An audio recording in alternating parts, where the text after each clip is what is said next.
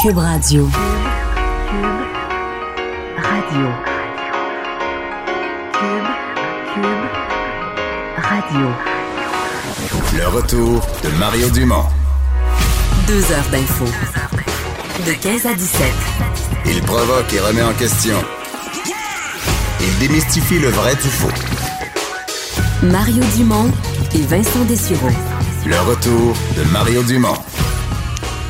Bienvenue à l'émission. C'est lundi, début d'une nouvelle semaine. Et retour de Vincent. Salut. De bonnes vacances. Ben oui, très belle. Oui, t'es prêt? Pour... Parce que là, toi, tu repars euh, tout l'été, ça arrête plus après, là. Ouais, non, là, j'ai plus de congé, là. Jusqu'à Noël. Ben, quelques, tu sais, ça et là, Ah, des fois, une journée. échappée, ouais. Mais euh, très peu. Et euh, non, des belles vacances. J'ai quoi que j'étais. ma- C'est un classique, là. Je suis jamais malade au travail. J'ai jamais pris une journée de congé, je pense, de ma vie. Mais en vacances. On finit là, toujours par être malade. J'ai fait une pneumonie.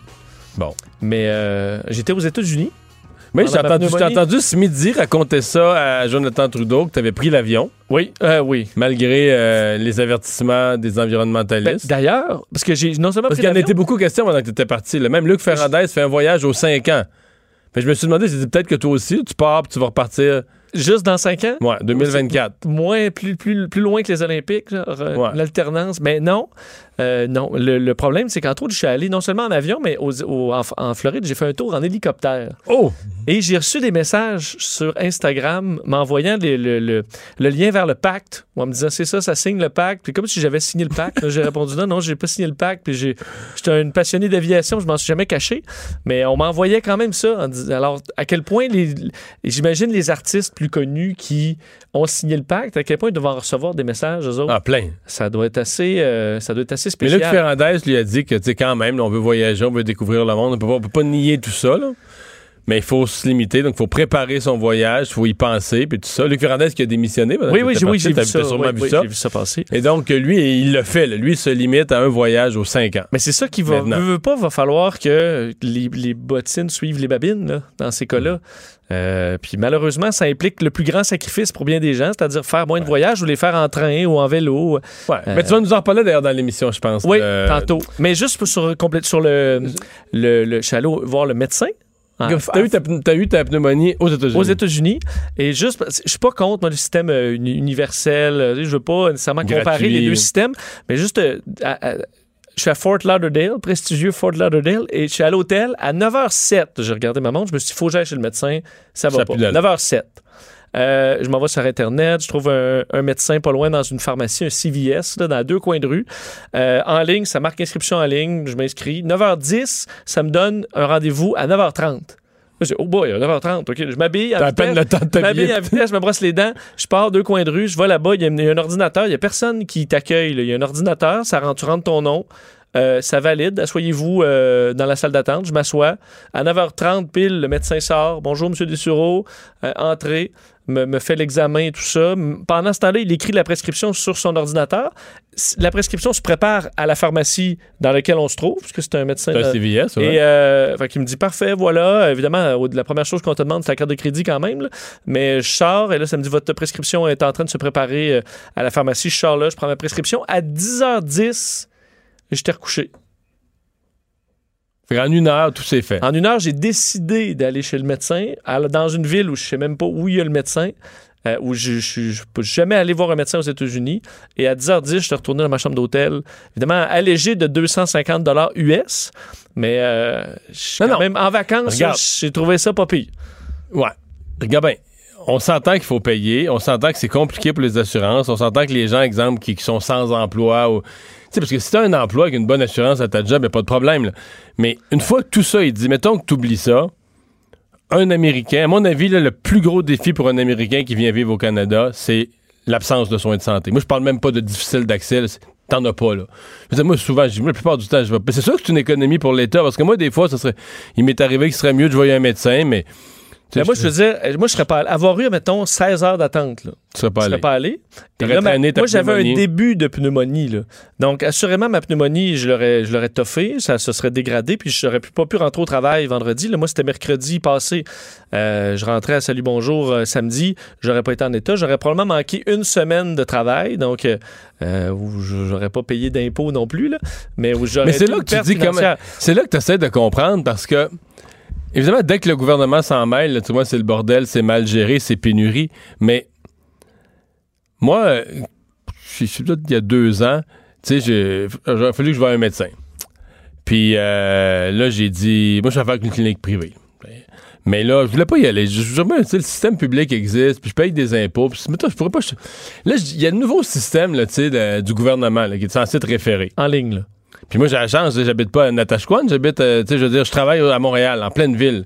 Puis je me dis un soir, pendant l'après-midi, j'ai- un rendez-vous à soir, n'importe quand, c'est- c'est après TVA, après avoir fait le, le bulletin de nouvelles avec Pierre Bruno, je serais prêt à aller n'importe où à Montréal, dans le nord, dans l'est, dans l'ouest, n'importe où ça arrive sud. Je pourrais faire du kilométrage, je vais aller voir un médecin. Il n'y avait aucun rendez-vous disponible. Et là, tu dis, euh, c'est du monde. Mettons, je- mettons, j'étais sur un territoire là, recouvrant, mettons, 3 millions d'humains. là. Ouais. 3 millions. Je je suis prêt à voyager dans un territoire de 3 millions Ouais. d'habitants. là. Tu couvres beaucoup d'hôpitaux, là, et de. D'hôpitaux, de cliniques. de noms, toutes les sortes, de toutes les patentes. Là. Puis là, tu as un système informatique qui est censé recenser le moindre trou dans l'horaire. Je sais que j'étais à 8 heures. Tu sais, mettons, il est 3 heures l'après-midi, puis je serais prêt à y aller. Non, je suis même pas à 8 heures. J'étais à, j'étais à 4 heures de préavis, là, 4-5 heures de préavis, mais quand même. Tu dis à 4 heures, il n'y a pas une annulation, il n'y a pas. Il n'y a rien, c'est plein partout. C'est impossible. En même temps, c'est parce que. C'est comme l'image que ça te donne, c'est une grosse inefficacité engluée au coton où le patient est le dernier des soucis. là. Ben, Parce que je comprends, je pense que quand tu es dans des, des- une condition qui est sérieuse, aux États-Unis, tu veux pas justement avoir euh, besoin d'une chirurgie à 45 000. Tu comprends? Où là, c'est un problème là, pour des gens moins forts qui ont moins d'argent Ah, et ça. certain. Mais pour la visite au quotidien, là, pour ça, où tu peux te- justement te sauver de complications en allant consulter pour toutes sortes de problèmes sans passer 16 heures dans une salle d'attente à contaminer les autres. euh, ben mais, là, mais tu- un Américain, j'aimais ça à l'inverse. Quelqu'un de la Floride vient en vacances, là, vient visiter le château Frontenac, là. Arrive à l'hôpital, il y a 16 heures d'attente, là. Il casse tout, là. Ouais, il comprendra pas. Il casse tout, là. Il, comprend, non, il, comprend pas, il peut pas rien comprendre. Ouais, C'est le monde malade, c'est urgent, tout ça, tu sais. Tu sais, les hôpitaux en Floride, là, ils mettent, ben, en Floride, partout aux États-Unis, souvent, t'as des, les, les villes plus grosses, t'as des affiches sur l'autoroute avec les temps d'attente des hôpitaux, là, 18 minutes, 9 minutes, 21 minutes, 4 minutes. Ah, tu aller à celle-là, juste 4 minutes. Là, mettons 32 minutes, 32 minutes. pas de bon hein, sens, on va là. pas là. Donc, Eh c'est boy. Euh, donc, euh, revenons à nos nouvelles. euh, deux, les deux femmes les plus célèbres politiquement au Canada de l'année 2019 ont finalement fait de leur lit sur leur avenir politique. Ouais, dans deux euh, conférences de presse distinctes, mais on s'entend euh, coordonnées, là. donc euh, avec 30 minutes d'intervalle dans leurs différentes circonscriptions. Jody Wilson-Raybould et Jane Philpott qui ont dominé euh, le paysage politique fédéral quand même euh, cette année, pas mal. Deux ex-ministres libérales qui ont quitté. On sait l'équipe de Justin Trudeau avec fracas dans le dossier SNC-Lavalin. Euh, bon, les deux ont décidé, puis on, on, on- on analysait le- les différents chemins qu'ils pouvaient prendre. Il y avait de l'intérêt, sait, au Parti vert, euh, de l'intérêt au NPD. Moi, sincèrement, je, je pensais quasiment que ça y était au Parti vert. Je pensais que c'était fait. Ça, ça aurait une certaine logique, Ben sachant oui. que le Parti vert est sur une, disons, euh, bonne presse Ben euh, oui, une ces bonne temps-ci, lancée. une bonne lancée. Le NPD peut-être un peu moins. Ouais, mais Mme Wilson-Raybould était allée au mariage d'Elizabeth May. là. Je m'étais dit, C'est vrai. C'est un petit rapprochement, là, tu sais, de- de- d'amitié, mais qui peut mener à de la politique. là. Je savais pas. Mais parce là, il se présente indépendant. Exact. Ça a été l'annonce dans les deux cas. Donc, euh, on se présentera comme indépendante, sachant dans le cas de Wilson-Raybould que euh, le défi allait quand même être euh, important parce qu'évidemment, il n'y a plus la machine libérale derrière elle. Mais Jody Wilson-Raybould dit, je vais vous la faire entendre en anglais, on traduira par la suite, mais que c'était vraiment la demande des gens là, que on a besoin de faire de la politique autrement. Je vous la fais entendre. message I received was clear. Clear how we need to do politics differently. That partisanship is trumping principle, that exclusion is trumping inclusion, and the lack of diversity of voices was simply unacceptable. And there is too much power in the center. Bon, alors trop de partisanerie, euh, donc peu de diversité d'opinion et que tout ça ben, vient à nuire à la, qualité de la politique qui se fait. Alors on veut faire la politique euh, autrement, on veut des politiciens authentiques, responsables et aud- audacieux. Euh, Jane Philpott, l'ex-présidente du Conseil de du Trésor, euh, bon, aussi elle a annoncé euh, du, le même son de cloche, c'est-à-dire qu'on va se présenter comme, indépendante. Elle a expliqué avoir choisi pour répondre aux préoccupations des électeurs de sa, sa circonscription à Selva au-dessus de toute considération euh, partisane. Et ce qu'elle dit, Mme Philpott, c'est que depuis qu'elle est indépendante, elle dit qu'elle n'a pas perdu sa voix, contrairement à ce que certaines personnes pourraient dire. Elle dit au cours des derniers mois, je sais que ça va en surprendre plus d'un, mais j'ai plutôt apprécié le fait de siéger comme indépendante. Alors, elle avait quand même une voix euh, sans qu'il y ait des employés politiques qui lui disent comment voter, par exemple, ou des lobbyistes. Ouais. Deux, affaires. Euh, ben, moi, je pense que Justin Trudeau est bien content de ça. Parce que je pense que ça aurait été un plus gros encombrement qui se joigne à un parti. Mais en se présentant comme indépendante, premier problème, là, leur chance d'être élu, réélu, à mon avis, c'est très mince. Les indépendants, il n'y en a pas beaucoup qui ont gagné dans l'histoire. Il y en a, mais presque toujours en milieu rural. Mais elle a gagné quand même par euh, Wilson Raybould par une bonne Oui, mais c'est le. Parti libéral qui Ouais. a gagné. Elle a gagné dans une vague libérale où Justin Trudeau a marqué, a, a gagné le plus qui a jamais été gagné par des libéraux en Colombie-Britannique. tu sais. Plusieurs Là- savaient probablement même pas c'était qui euh, Ben, votait vraiment pour Trudeau. Elle a voix, ouais, c'est ça. Mais indépendante, le problème, c'est que mettons que, mettons que tu sondais les gens aujourd'hui. Probablement qu'il y en a peut-être un pourcentage qui Ah oui, c'est intéressant. là. Mais dans la dynamique d'une campagne, là, 30 quelques jours d'une campagne, elle n'existera plus, là. Là, tu sais, Andrew Scheer avoir dit une telle affaire, les pipelines, les ci, les ça, l'immigration, euh, les programmes sociaux, un programme national d'assurance médicaments, les budgets, les déficits. On va dans les nouvelles locales. Ouais. Mais tu disparais vite, tu comprends?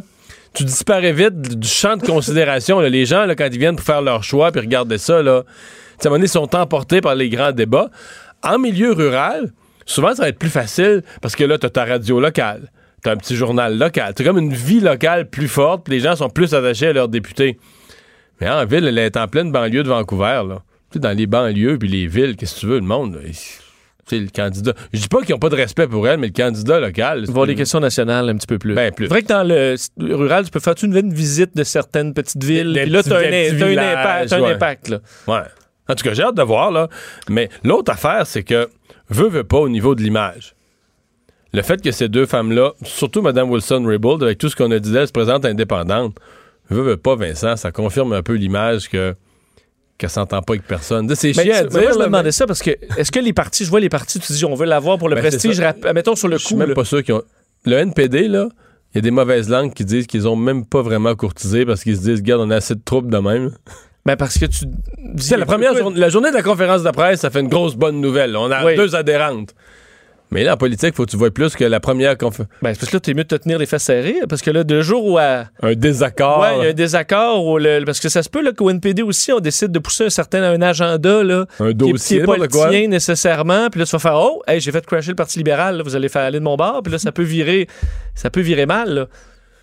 Ben, c'est pour ça que c'est ça. Je suis même pas sûr. Mais mettons Elisabeth May, là. Ben, elle, je pense qu'elle, a- de toute façon, elle avait pu faire un autre 20 ans comme chef, mais on s'entend que si Elisabeth May recrute ces deux femmes-là, il y en a une des deux qui va être chef à sa place euh, deux mois après, là. Ben, Ben, ça dépend. Ça a n'a pas, été des- ça a pas été des vertes euh, depuis, euh, depuis longtemps. là. non, je sais bien. Enfin, garde euh, à suivre, mais moi, je pense que pour Justin Trudeau, au global, si tu me demandes la nouvelle d'aujourd'hui, au global, c'est une bonne nouvelle. On va aller écouter en Ah. direct. Non. On a de la Je misère à se. Je pensais qu'on avait Régis Labaume qui doit, euh, on va le dire aux gens, là, euh, Régis Labaume doit faire une sortie. Euh, là, il est en espèce de visite du chantier du grand marché parce que c'est la première fois qu'on va entendre sa voix depuis quoi, plus de deux mois. Ouais, je l'ai entendu un petit peu plus tôt. C'est que on attendait vraiment son, sa rencontre avec la presse. Mais on dirait qu'à chaque fois, il est sur le bord de prendre le micro. Puis finalement, il le donne à, une autre, à, à un, autre, Un autre. à un autre intervenant. Et c'est plus. Euh, donc, on attend. Je peux vous dire, on se demandait co- combien allait avoir de- si on allait voir des différences au niveau physique pour le maire Labaume. On sait qu'il combat un cancer. Non, il n'est Euh, pas amaigri. Il n'est pas a amaigri. euh, Porte la barbe, mais euh, a la voix quand même un petit peu éraillée. Ça peut être d'autres raisons. là. Il peut avoir euh, rhume ou tout ça. Il semblait avoir la voix un petit peu affaiblie. Je vais essayer de vous le faire entendre un petit peu le dès qu'il va s'adresser aux médias. Lui qui visite effectivement le chantier du nouveau marché de Québec avant son ouverture. Alors, je vous le faire entendre un petit peu plus tard.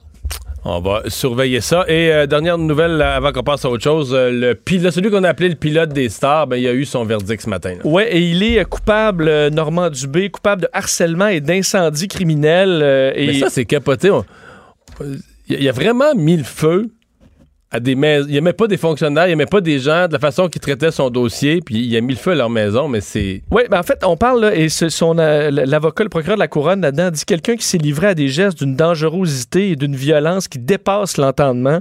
Il a fait incendier des résidences privées de gens qui faisaient leur travail, et ça pour des banalités. Là. On sait des vengeances là, pour pas avoir accepté des, euh, écoute, des trucs, vraiment des, des histoires banales. Le tribunal considère, ça c'est le, le mais des histoires de droit municipal, puis de terrain, puis d'hydro, puis sortes de patentes. de limites euh, et compagnie. On dit le tribunal considère que la vengeance est le mobile de ces incendies. C'est le juge Gilles Garneau qui a dit ça. Le euh, ordonne l'incarcération immédiate de Normand Dubé, qui était libéré, lui, depuis décembre euh, dernier, dans son, euh, dans son appel dans le, dans le dossier d'Hydro-Québec, parce que lui avait été condamné, reconnu coupable aussi des gestes pour avoir attaqué carrément le réseau d'Hydro-Québec avec son avion. Alors, devant le tribunal ce matin à Saint-Jérôme, il était présent. Lui qui a maintenant 57 ans pour entendre le, le verdict. Alors, on parle d'harcèlement et de menaces sur des, euh, des fonctionnaires avec qui il était en conflit et avoir ordonné des attentats contre leur résidence. Alors, vraiment une histoire de fou. Euh, D'ailleurs, la couronne entend demander une peine, on dit dans les deux chiffres là-dedans. Alors, ça devrait être une peine euh, importante, au moins dans donc les deux 10 ans, chiffres, en ouais, 10 ans et plus. Là. 10 ans et plus. Mais je comprends. Honnêtement, je, je regardais ça, puis on dirait j'ai toujours suivi ça un peu de loin, puis il y a le documentaire qui a été fait par nos collègues, là, tu sais. Mais je me dis, mais c'est sans bon sens, là. T'es pas non, mais tu sais, t'es pas d'accord avec un fonctionnaire, bon, tu l'engueules au téléphone, ça se peut que t'ailles trop loin, mais on va dire que t'es un gros malpoli, mais t'incendies sa maison. au risque de, de tuer la Ben, personne et sa famille. y a des- Euh, absolument. D'ailleurs, lui, lui par contre, euh, se dit toujours innocent. Il dit être une victime euh, là-dedans et promet d'aller en appel. Qui avait des copies quand même de 7 ans dans le dossier de- d'Hydro-Québec, est en appel. Et là, de, de- alors, il- les recours judiciaires sont pas terminés pour Normand Dubé. Autre nouvelle qui est arrivée très tôt ce matin, communiqué euh, de cette agence de notation, agence de crédit qui évalue les finances publiques du Québec, DBRS, qui a amélioré la cote de- de- de- du Québec de stable à positive, mettre la perspective.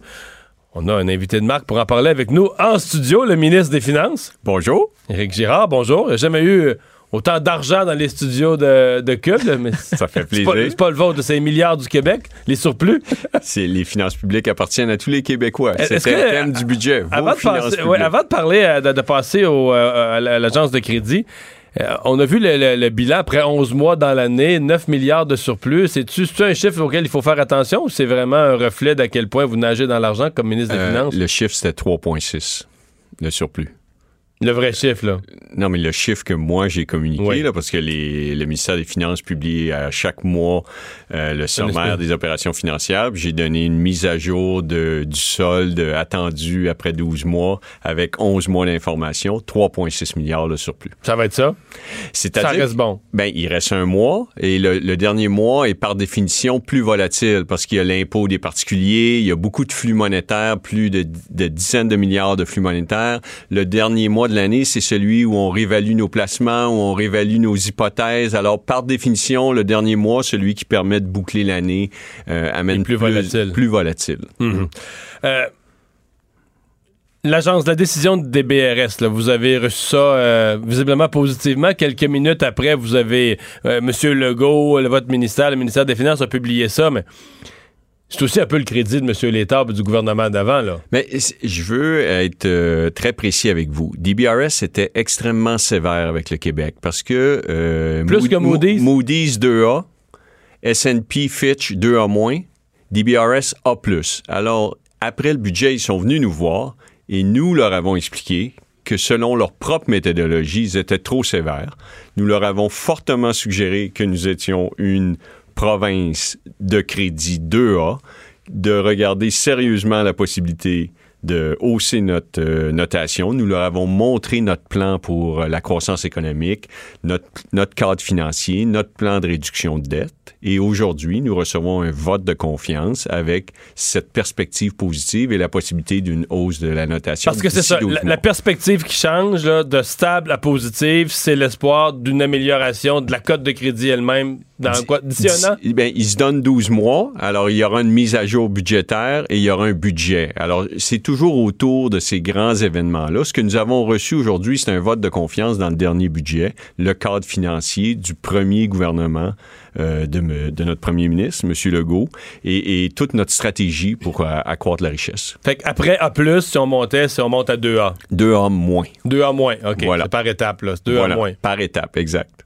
Si tu pensable, on pourrait-tu remonter après à 2A? Qu'est-ce qu'il faudrait? Pour monter à 2A, il faudra avoir une perspective positive. encore? Et euh, éventuellement, euh, mais euh, Que- quelle différence ça fait? Parce que c'est compliqué pour le monde. J'expliquais ça un matin à, à LCN. mais Souvent, on entend, bon, les gens évidemment plus à gauche qui vont dire, euh, lorsqu'un gouvernement gère serré, ils vont dire, ah, il se laisse mener par les agences de crédit. Et moi, mon explication, les agences de crédit, eux autres, ils s'en foutent. Ils vont te donner la cote que tu mérites. Eux autres, le gars qui fait l'évaluation, ça, ça baisse pas, ça augmente pas, ça paye. Ce que ça change, c'est le taux d'intérêt que nous payons les contribuables sur, sur notre endettement? oui, mais en fait, nous avons 200 milliards de dettes. Chaque 10 points de base, là, un dixième de 1% c'est 25 millions euh, par année.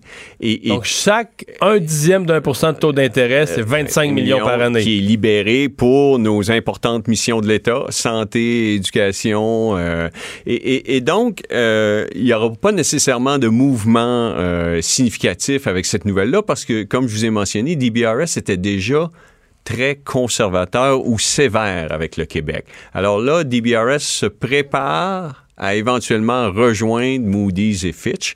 Alors, j'ai pas euh, observé les mouvements de marché euh, spécifiquement aujourd'hui, mais euh, c'est simplement, euh, je pense qu'on doit prendre ça comme un vote de confiance envers le plan de ce gouvernement et, et on l'apprécie. Parce que parce que il y avait quand même un, un risque, là, quel que soit quel que soit ce qui est écrit dans le programme, là, un nouveau parti qui gouverne pour la première fois, pour la première année de sa vie, aurait pu, dans un monde aussi conservateur, aussi prudent, prudent que les agences de crédit, ça aurait pu représenter un facteur de risque en soi. là. Les gens auraient pu dire, hey, ça, ça nous énerve, un nouveau parti, on les connaît pas, comment est-ce qu'ils vont être? C'est sûr que toutes les agences de notation ont observé les programmes des différents partis politiques, ont posé des questions aux fonctionnaires et là attendaient le premier budget pour voir les orientations du gouvernement. Et dans la mesure où les orientations sont de créer de la richesse, Est-ce qu'ils mais- parlent au ministre, là? Mais est-ce que vous, les gens des agences, vous Oui. parlent pour. Oui. Oui, je les ai rencontrés une à une et ils veulent euh, savoir c'est qui ce gars-là, je leur fais la, la même présentation que je vous ferais ou que j'ai fait aux investisseurs dans l'Ouest la semaine dernière. Je leur dis, le Québec va bien, nous voulons l'amener à un autre niveau. Nous voulons poursuivre l'amélioration, nous voulons fermer l'écart de richesse avec les autres provinces. C'est le même discours pour tout le monde. Ça semble, il semble avoir entendu ça dans le cas de DBRS. Oui, c'est un discours positif. Ils disent dans leur communiqué ce matin que pour eux, l'élection d'un nouveau parti, d'un nouveau gouvernement de la CAQ en octobre dernier, représente sur le plan de la fiscalité. Eux autres, évidemment, ils s'intéressent pas à tous les autres sujets politiques, mais sur le plan de la continuité, ils présentent ça comme une continuité avec le gouvernement libéral. là. Vu d'une agence de crédit, prenez-vous ça comme un, comme un honneur ou comme une insulte? Mais c'est-à-dire que les finances publiques appartiennent à tous les Québécois. Et, et nous expliquons très clairement, si vous allez dans la section du budget qui parle de la dette, la première page explique aux Québécois pourquoi c'est important de réduire la dette. C'est ça qui nous permet de faire face au vieillissement de la population. C'est ça qui nous permet de payer santé, éducation. C'est ça qui va nous permettre d'augmenter notre autonomie dans la fédération. C'est ça qui va nous permettre de réduire le fardeau fiscal des contribuables. C'est positif. Alors, on est, euh, on a le même discours avec tout le monde. le- la gestion du fonds des générations, parce qu'il y a eu quand même des petits débats autour de ça. C'est-à-dire qu'on a, sous les libéraux, ils n'ont jamais sorti l'argent du fonds des générations. Ils l'ont laissé s'accumuler dans un fonds, ce qui fait que tu as une dette, euh, t'as une dette à droite, mais tu as un fonds qui s'accumule à gauche, qui vient comme compenser une partie de la dette. Vous avez décidé de, de faire un versement, là, de prendre une tranche de cet argent accumulé depuis des années, puis d'aller l'appliquer direct en remboursement de la dette. Euh, pourquoi vous avez fait ça? Est-ce que vous avez l'impression que c'est bien reçu par les agences de crédit? Encore une fois, je pense qu'on a la réponse aujourd'hui. Vote de confiance d'une agence de crédit. Donc, oui, c'est bien reçu. Je tiens à vous mentionner que le précédent gouvernement faisait cinq paiements de 2 milliards. Nous avons fait un versement de 10 milliards. Nous avons accéléré les versements. Pourquoi on a fait ça? C'est pour une saine gestion des risques. Depuis 10 ans, la performance des marchés boursiers est bonne Et là, nous, nous avons décidé de réduire nos risques, de prendre 10 milliards, de faire le versement sur la dette, parce que nous savons... Parce que l'argent dans le fonds des générations, c'est comme un, c'est comme, comme un fonds mutuel. là. Ça a profité de, de la à croissance des marchés. là. Exactement. C'est la Caisse de dépôt qui gère ça pour oui, nous? on a battu le rendement au cours des dix dernières années. Le rendement du fonds a été supérieur au coût de financement de la dette de 2 Alors, ce que nous non seulement on rembourse notre dette, mais par le jeu des intérêts, on la On- rembourse un petit peu en accéléré, là, qu'on n'a pas à sortir de notre Sauf poche. qu'il faut se, il faut se rappeler qu'en 2008, le rendement du Fonds des générations, c'est moins 27 Alors Ouais, ça, c'est une mauvaise année, ça. Ça, c'était moins bon, là. Fait On pourrait, on pourrait avoir ça éventuellement. Ben c'est ça le risque, là. Nous, ce qu'on sait, c'est que lorsqu'il y a un ralentissement économique, on a moins de revenus, on a plus de dépenses, on a des obligations euh, via nos, nos caisses de retraite plus élevées. Et le Fonds des générations va dans le même sens. Alors, nous avons réduit les risques après dix années d'excellent rendement. Comme ministre des Finances, est-ce que ça vous inquiète, une fin de semaine de conseil, euh, général comme vous venez d'avoir? où Là, tout le monde se met à penser vert, tout le monde se met à penser à l'environnement. On dirait que tout le monde. Il n'y a pas un risque que tout le monde oublie l'économie dans un parti, la CAQ, qui devait être économique? C'était très positif euh, cette fin de semaine. Moi, j'ai trouvé euh, M. Champagne très réaliste. Il nous a dit nous avons 12 ans pour agir. Il faut agir maintenant avec ce gouvernement. Et, et moi, le, le développement économique durable, euh, je crois à ça. Euh, J'en parle avec mes enfants tous les soirs. J'en ai parlé avec Carol James euh, en Colombie-Britannique, qui croit à la même chose que moi. que vous êtes une gagne, euh, là, vous allez me dire ça. Une gagne à la CAQ à peu près de mon âge, là, fin, début cinquantaine, tout ça. Moi, j'arrive là. euh, avec des enfants qui vous brassent, là. Ben, mes enfants, euh, c'est des franches discussions Ah euh, ouais? avec mon épouse, mes enfants. On est quatre à table, le, le chien jappe, et on discute d'environnement, d'économie, Ah ouais? d'éducation, de sport, euh, Ah ouais. comme toutes les familles. Les ministres se font brasser à la maison, pas juste en chambre, là. Mais de- des fois, c'est plus sévère à maison. Nos- nos- ok. euh, ceux qui nous aiment peuvent être plus sévères. Comment, euh, comment vous entrevoyez le, le reste de l'année? Parce qu'on a parlé tout à l'heure de risque, de ralentissement. Évidemment, on, on entend toutes sortes de choses. L'économie euh, est toujours un peu nerveuse avec ce qui se passe entre les États-Unis et la Chine qui ne règlent pas leurs problèmes. Demeurez-vous euh, optimiste sur les, les- les perspectives de croissance du Québec? Mais d'abord, on vient d'avoir une très bonne nouvelle sur les tarifs d'aluminium et d'acier. ça, ça a été excellent c'est pour nous. positif. Euh, L'accord de libre-échange devrait être ratifié. Canada, Mexique, États-Unis. Vous êtes confiant, ouais, que ça ne Oui, traînera je- pas dans le processus politique? ben, le, le processus politique, par définition, traîne toujours un peu, mais je suis confiant. Euh, et euh, il y a toujours de l'incertitude et personne n'est content de voir la Chine et les États-Unis dans une guerre euh, commerciale. Mais le Québec continue son bout de chemin, c'est positif. L'emploi, la, construction, la consommation et ce que nous voulons, notre gouvernement, c'est de l'investissement des entreprises. C'est pour ça qu'on a amené l'amortissement accéléré six semaines après avoir été élu. Ça, c'est majeur. Nous investissons 400 millions par année en rabais fiscaux aux entreprises qui font des nouveaux investissements. Et nous pensons que ça va Avez-vous générer... l'impression à date que ça génère des investissements Je nouveaux? pense que c'est positif. Ouais. Éric Girard, merci beaucoup d'avoir été Merci, avec nous c'est un aujourd'hui. plaisir d'être Au revoir. Le retour de Mario Dumont. Joignez-vous à la discussion. Appelez ou textez 187 Cube Radio. 1877 827 2346. On est de retour pour parler à Emmanuel Latraverse. Bonjour Emmanuel. Bonjour. Alors, on attendait ça avec intérêt. Qu'allaient faire Mme Wilson-Raybould et Mme Philpott? Elles seront candidates indépendantes. Est-ce que c'est un choix qui t'étonne? Euh, ben, à partir du moment qu'elle n'allait pas être euh, candidate verte, il restait plus mille options. Euh, ça m'étonne pas tant que ça, je, vous, euh, je dirais.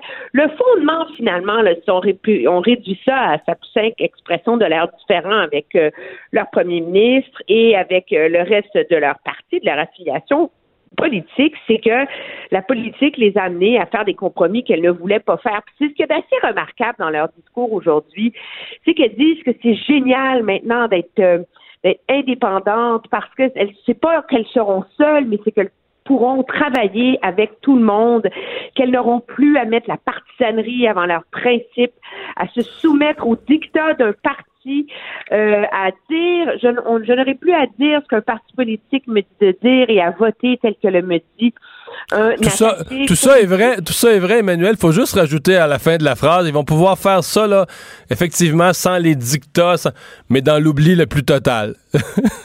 Ben, dans l'indifférence absolue. Tu connais la politique et à quel point c'est euh, c'est difficile. C'est le, on parlons, on reviendra là, à leur chance de se faire élire, mais ce qui est intéressant, c'est qu'elle semble vouloir essayer de créer un mouvement de députés indépendants au Canada. Peut-être qu'il faut ressortir, là, au-delà de leur avenir personnel, toutes deux avaient un discours quand même très national, je vous dirais, en disant que le Parlement bénéficierait d'avoir plus de députés indépendants, euh, qu'ainsi ils auraient plus de poids et que c'est, il faut oser essayer de faire la politique différemment. Moi, j'écoutais ça. Je refuse d'être cynique. Je pense que l'optimisme, voir les choses différemment, c'est noble en politique, etc. Mais c'est d'une incroyable naïveté là, de remettre en, de Ben, je suis même pas sûr que c'est souhaitable, euh, Emmanuel, parce que dans un conseil municipal, moi, je suis le premier à dire, t'as peut-être pas besoin de parti. Exemple, si t'es 10 conseillers, il faut décider ce qu'on fait avec le centre des loisirs, ça peut être discuté sans être pogné qu'une ligne de parti. Mais dans un pays il y a des grandes orientations à prendre, économiques, des grandes décisions budgétaires, des orientations militaires, des, ori- des orientations de toutes sortes, ben, de se regrouper sous forme de partis politiques avec une orientation, un programme, ceux qui sont plus à gauche, ceux qui sont plus à droite, puis c'est pas fou, là, je veux dire, c'est, sinon, ça Non, veut dire qu'à chaque fois que t'as un autre, chaque fois que t'as un autre sujet, là, tu pognes ça comme un conseil municipal avec euh, 300, 328 indépendants, 338 indépendants, puis là, tu lances le sujet, puis t'écoutes ce que tout le monde a à dire. euh, joyeux bordel, là. Tu sais, je veux dire, les partis sont pas parfaits, mais les partis existent pour une raison aussi, là. Ben, je pense que les partis. Non, ce que ce que ce que je disais, c'est qu'il y a quelque chose de, de noble à ouais, vouloir tout à fait, mais- la façon de faire la politique, mais je pense que je partage son avis que c'est pas nécessairement si le système politique avec euh, des partis fonctionne et assure une certaine stabilité à la démocratie, c'est parce que ça fonctionne. Et d'ailleurs, regarde ce qui se passe au Sénat en ce moment. On a un Sénat de plus en plus indépendant. Et je dirais dirais pas que c'est le bordel, mais ça va pas très bien. On a des projets de loi majeurs du gouvernement qui sont soumis avec quelques 200 amendements.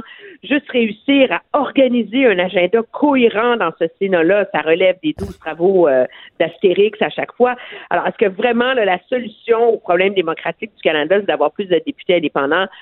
Je suis pas certaine. Moi, je vois surtout là-dedans une condamnation et une critique très virulente à l'égard son nom n'a pas été mentionné, mais à l'égard de M. Trudeau, parce que rappelez-vous, mettez-vous en 2015, c'était quoi sa promesse? Sa promesse, c'était de gouverner différemment. C'était d'avoir un conseil des ministres où les ministres étaient vraiment en charge de leur portfolio, où ils se faisaient pas dire quoi faire par le bureau du premier ministre, un genre de conseil des ministres comme avait ce monsieur Chrétien à une certaine époque, là, tu sais. Euh, et donc, ils ont dit un government by cabinet, que ce serait plus euh, les jeunes garçons euh, euh, en, en, en culotte courte du bureau du premier ministre qui donneraient des ordres, etc. Puis quatre ans plus tard, tout le monde s'entend à Ottawa. Il n'y a rien qui a changé. Là. On est encore dans un système où c'est le bureau du premier ministre qui contrôle tout et c'est ce qu'il faut retenir de leur choix. Mais en même temps, moi, je trouve ça un peu particulier parce qu'on leur avait beaucoup prêté l'idée de se joindre à Elisabeth May et elles disent... Euh, euh, Madame May sera une alliée nécessaire. Euh, on veut travailler avec elle, euh, mais euh, mais l'idée c'est qu'en étant indépendante, on n'aura pas à faire de compromis essentiellement, hein. Ouais. Et euh, on pourra voter selon notre conscience et réinventer les choses. La politique, c'est l'art du compromis. là.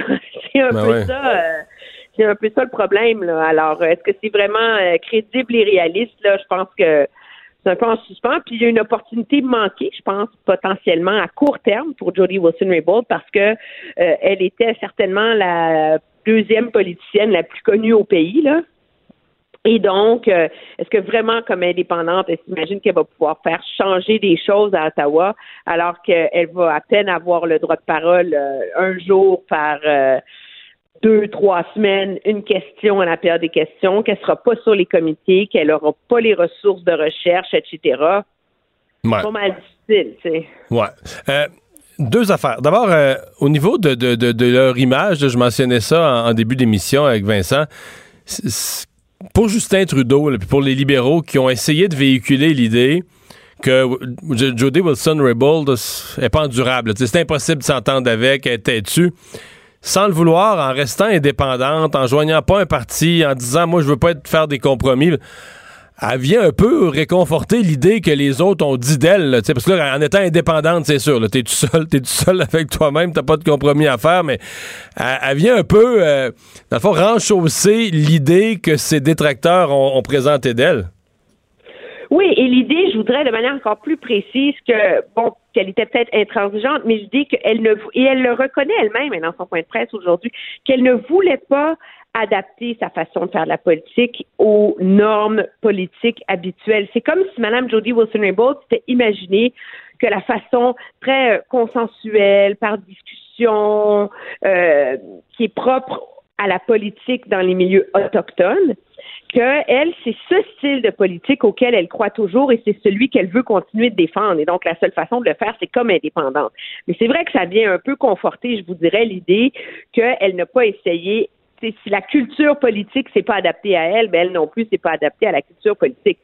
Dit, je pense que le seul réconfort pour M. Trudeau dans la journée d'aujourd'hui, là, c'est qu'elle soit pas allée chez les Verts. Oui, absolument. Je suis tout à fait d'accord. euh, Mme May vient pas doubler son caucus. Euh, elle est une force, une petite vaguelette, mais elle a pas tout d'un coup là, un électrochoc là, qui la met là, tu sais, dans vraiment en compétition, etc.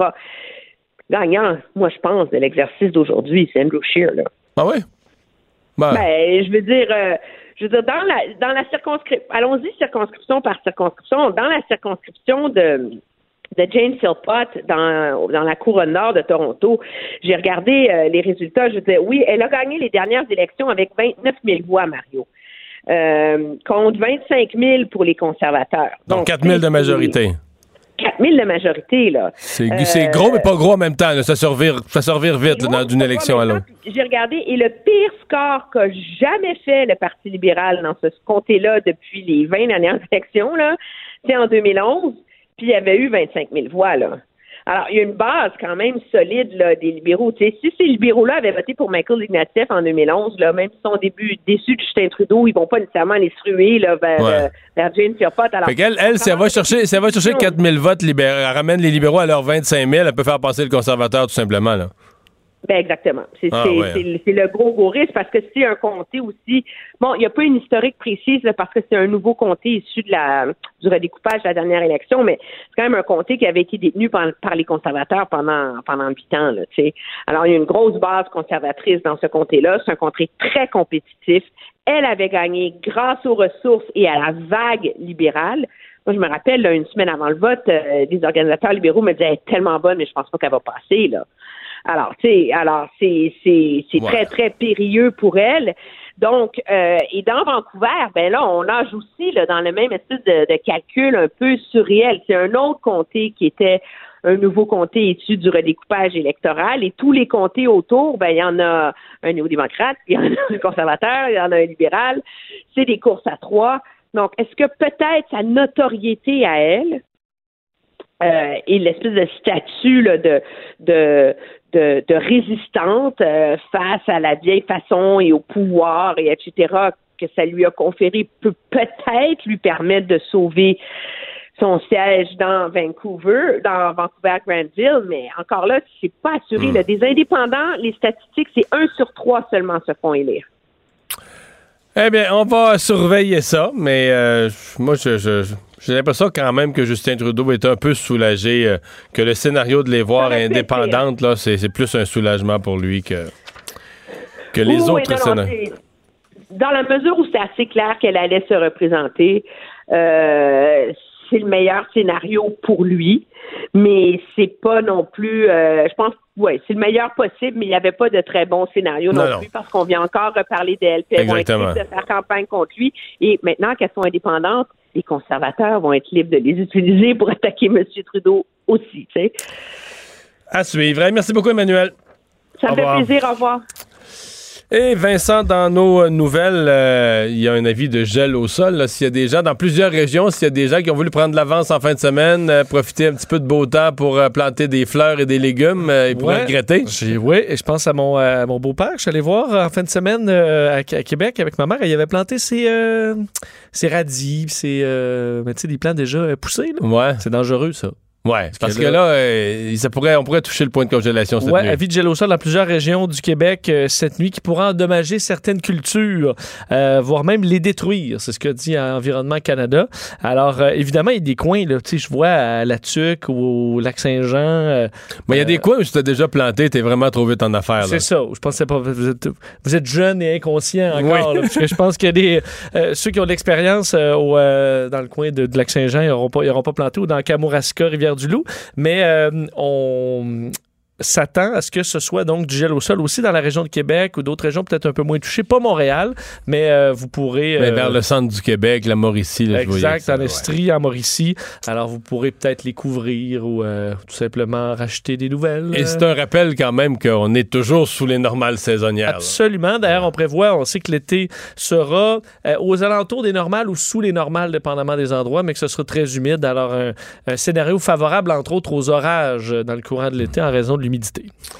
Un autre coin où il fait pas chaud, sommet de l'Everest. Euh, Et là, il y a eu un autre décès. On, a parlé la semaine passée beaucoup de cette histoire de congestion, un peu histoire un peu folle d'ailleurs de congestion au sommet. Oui, et euh, bon, là, ça fait une nouvelle victime, 11e confirmée dans les dernières heures, un Américain de 62 ans qui devient la 11e personne à mourir sur l'Everest en 10 jours. Alors, c'est vraiment euh, difficile cette année. On en a parlé qu'il y a des, euh, carrément un bouchon de circulation au sommet, mais dans, dans ce cas-là, c'est un Américain de 62 ans, un avocat, Chris euh, Coolish, euh, qui est décédé. Je dois avouer, là, je pas que c'est vieux, 62 ans, mais je je sais pas, il me semble que pour l'Everest, c'est pour faire l'affaire physiquement la plus, euh, la plus difficile du monde, là, supposément. Je sais pas. Surtout qu'il était avec un groupe de, euh, d'alpinistes qui célébraient leur 62e. Alors, ça semblait pas être le seul de l'équipe qui avait 62 ans. Un groupe de 62 ans. Ouais. C'est peut-être des amis ou euh, de, de Ben, Peut-être c'est des pros aussi qui ont fait de l'alpinisme de fou toute leur vie, garder une forme physique exceptionnelle, là, mais. Mais c'est un avocat, donc tu sais, il ne pouvait pas faire ça nécessairement à temps plein, résident du Colorado. Euh, ça a été confirmé par euh, le, le- le département touristique du Népal euh, dans les dernières heures. Mais lui est mort sur le chemin du retour. Alors, il n'est pas mort au sommet, alors que certains aussi sont morts en attendant d'atteindre le sommet, alors qu'ils sont complètement coincés dans le- le- les, les dizaines et les dizaines de- de- de- qui tentent d'atteindre le sommet. Lui est, est décédé sur le col sud au moment de redescendre. Alors, on ignore la raison pour l'instant. Est-ce que c'est justement trop épuisé en attente au sommet? Ça reste à voir. On sait qu'il y a des inquiétudes. Les Sherpas, entre autres, qui disent qu'il y a de plus en plus d'al- d'alpinistes inexpérimentés. Euh, puis évidemment, ça, ça peut être des alpinistes qui, ici, sont très expérimentés, mais pour l'Everest, c'est supposé être une, une coche au-dessus, être la crème de la crème, et malheureusement, ce n'est plus le cas dans tous les cas. Certains qui paient pour se faire carrément monter au sommet des, des bonbonnes et l'équipement euh, le plus possible. Ah oui, il y en a qui se font aider, là. Hein? Ouais, Beaucoup on me, disait, même. euh, on me disait que tu sais, si tu payes là, le prix qu'il faut, euh, évidemment, ça prend des bonnes, tu sais, ça prend de l'entraînement et tout ça. Mais si t'es pas, normalement, t'aurais pas été en mesure de monter, ben si tu as les moyens, on va vraiment t'aider. On va te pousser, on va te pousser pour que tu l'atteignes le sommet. Et ce que ça fait, c'est que ça bouche le, le sommet et tu as des, des expérimentés qui auraient les capacités de se rendre, ben, qui, sont, euh, qui sont à l'article de la mort pratiquement parce qu'ils ils attendent trop longtemps dans une zone où, n'importe qui va mourir, effectivement, s'il reste trop longtemps. D'ailleurs, on pouvait lire sur euh, euh, le, le dernier message du dixième, lui qui est décédé, Robin Haynes Fisher, qui est mort, lui, du mal aigu des montagnes, justement, à 8600 mètres, et qui avait écrit sur euh, Instagram le 13 mai dernier un message qui expliquait sa technique pour atteindre le sommet, parce qu'il disait le 21 mai, euh, on s'attend à ce qu'il y ait trop d'équipes qui atteignent le sommet, ça va faire des bouchons et ça pourrait se révéler fatal. Alors lui, sa technique était d'y aller un petit peu plus tard, atteindre le sommet le 25 pour qu'il y ait moins d'embouteillage, mais ça se peut très bien qu'il y ait, des- qu'il y ait plus d'autres équipes qui Donc, fassent la les, même technique. Les gens font, les gens faisaient le calcul qu'il y aurait embouteillage. Donc, on le Ouais. craignait. Le problème, c'est que vu que beaucoup d'équipes ont calculé ça, ben, il y a eu des embouteillages aussi sur les autres journées et euh, ça amène des grimpeurs à malheureusement euh, perdre la vie. Alors, c'est vraiment, euh, c'est vraiment spécial euh, ce qui se passe là. Mario Dumont. Il s'intéresse aux vraies préoccupations des Québécois. La santé, la politique, l'économie. Jusqu'à 17. Le retour de Mario Dumont. La politique, autrement dit. Le buzz de Vincent Dessureau. Et dans ton boss d'aujourd'hui, tu nous parles de la Chine et de ses ambitions en matière d'aviation. Ouais, parce que, euh, écoute, je sais, j'ai pris l'avion pendant mes vacances. Tu t'es senti coupable? Je me suis senti coupable, les petits bouts, là. Ça me pensait, comment? Qu'est-ce qui se passe, hein, là? Je vois tous les gens dans les terminaux, là, c'est bien plein. Puis tu te dis, je vois les. Je, je- je transitais par euh, Pearson à Toronto, là. Je disais, ouais, il y a des avions là, euh, Ouais, au ouais. pied carré, ça va vite. Et. euh, Il y a une croissance importante de l'aviation dans le monde. Là. malgré euh, l'éco-anxiété qui, euh, euh, Non, qui fait là, des ravages. En Europe, il y a des mouvements, là, la, la honte du vol. Exact, mais ça semble pas se traduire encore dans les.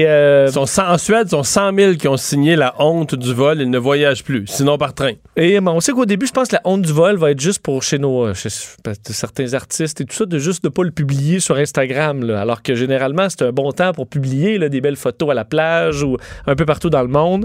On va peut-être euh, y être plus discret à partir de maintenant.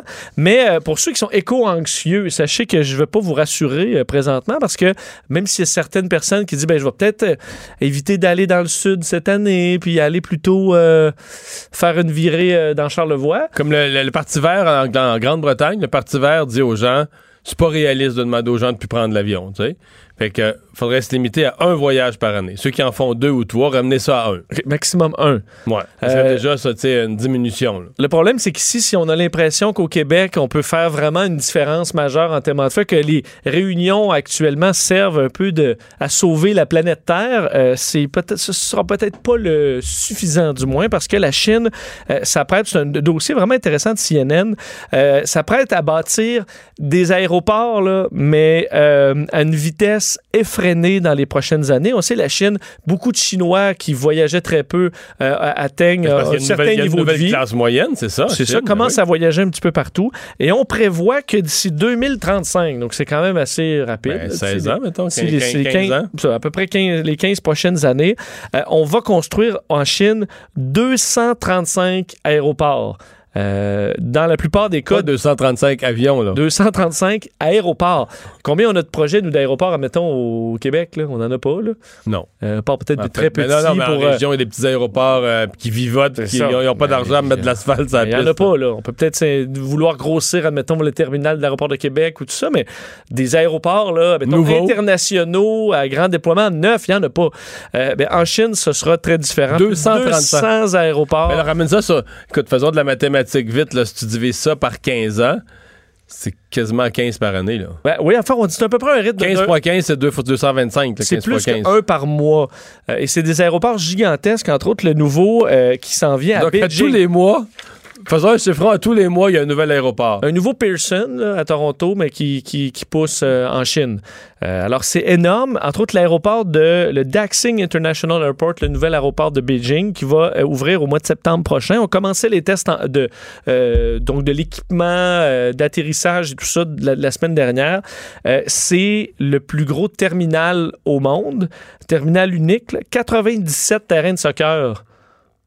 Le, terminal, là. donc pas le terrain de l'aéroport, le terminal, c'est Le 97 terrains de soccer, quatre pistes gigantesques euh, pour accueillir au bas mot 100 millions de passagers annuellement, avec une possibilité de croissance évidemment sur les prochaines décennies.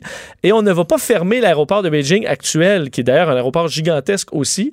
Alors on va tout simplement séparer le trafic entre les deux, puis on s'attend à ce que les deux roulent à plein régime euh, pendant les, euh, les prochaines décennies. Alors puis des Mais- millions de tonnes de marchandises cargo aussi qui vont transiter par là. Je vais te poser la question niaiseuse qui tue, mais je pense que ça va annuler nos efforts. Ben, ben, c'est pour ça que votre. Rendu là, nous, avec notre, le- nos 8 millions euh, d'habitants et notre. euh, et notre aé- on a un gros aéroport, disons, au Québec. Là.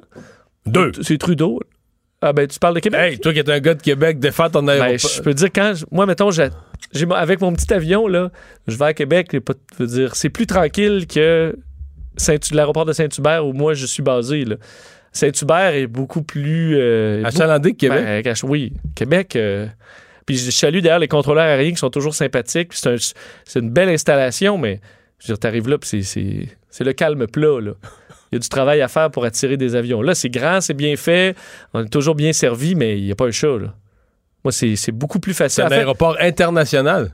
Mais j'arrive à Bromont, mais j'ai plus, plus stressé du trafic à Bromont qu'à l'aéroport de Québec. L'aéroport Ben de Québec, c'est un, c'est en- je suis en congé. Là. Non, mais il y a des gros porteurs, des gens qui partent vers le Bon, sud, oui, des c'est gens un qui partent vers New York. de temps en temps. euh, Il n'y a pas de trafic. C'est facile pour un, pil- un pilote d'aller, là-bas. Alors, vraiment, si on a Trudeau, puis après ça, ça va aller à, à- à Toronto.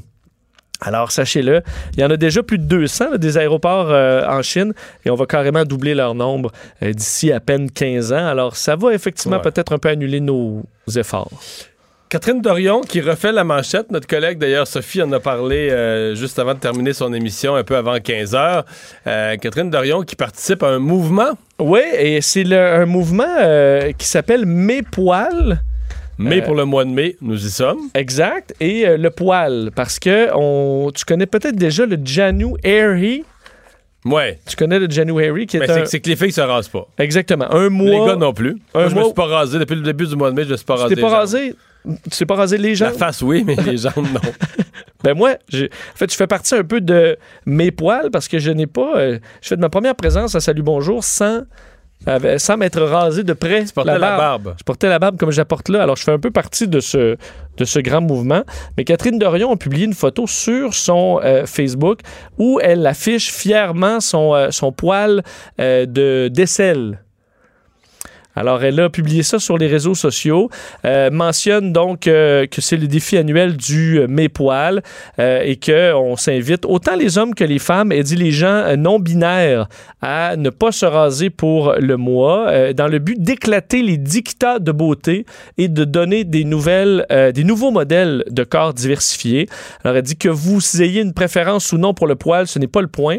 Tout l'intérêt de mes poils réside dans une glorification de la différence pouvant exister par la force du nombre, par l'explosion des mentalités, rien de moins.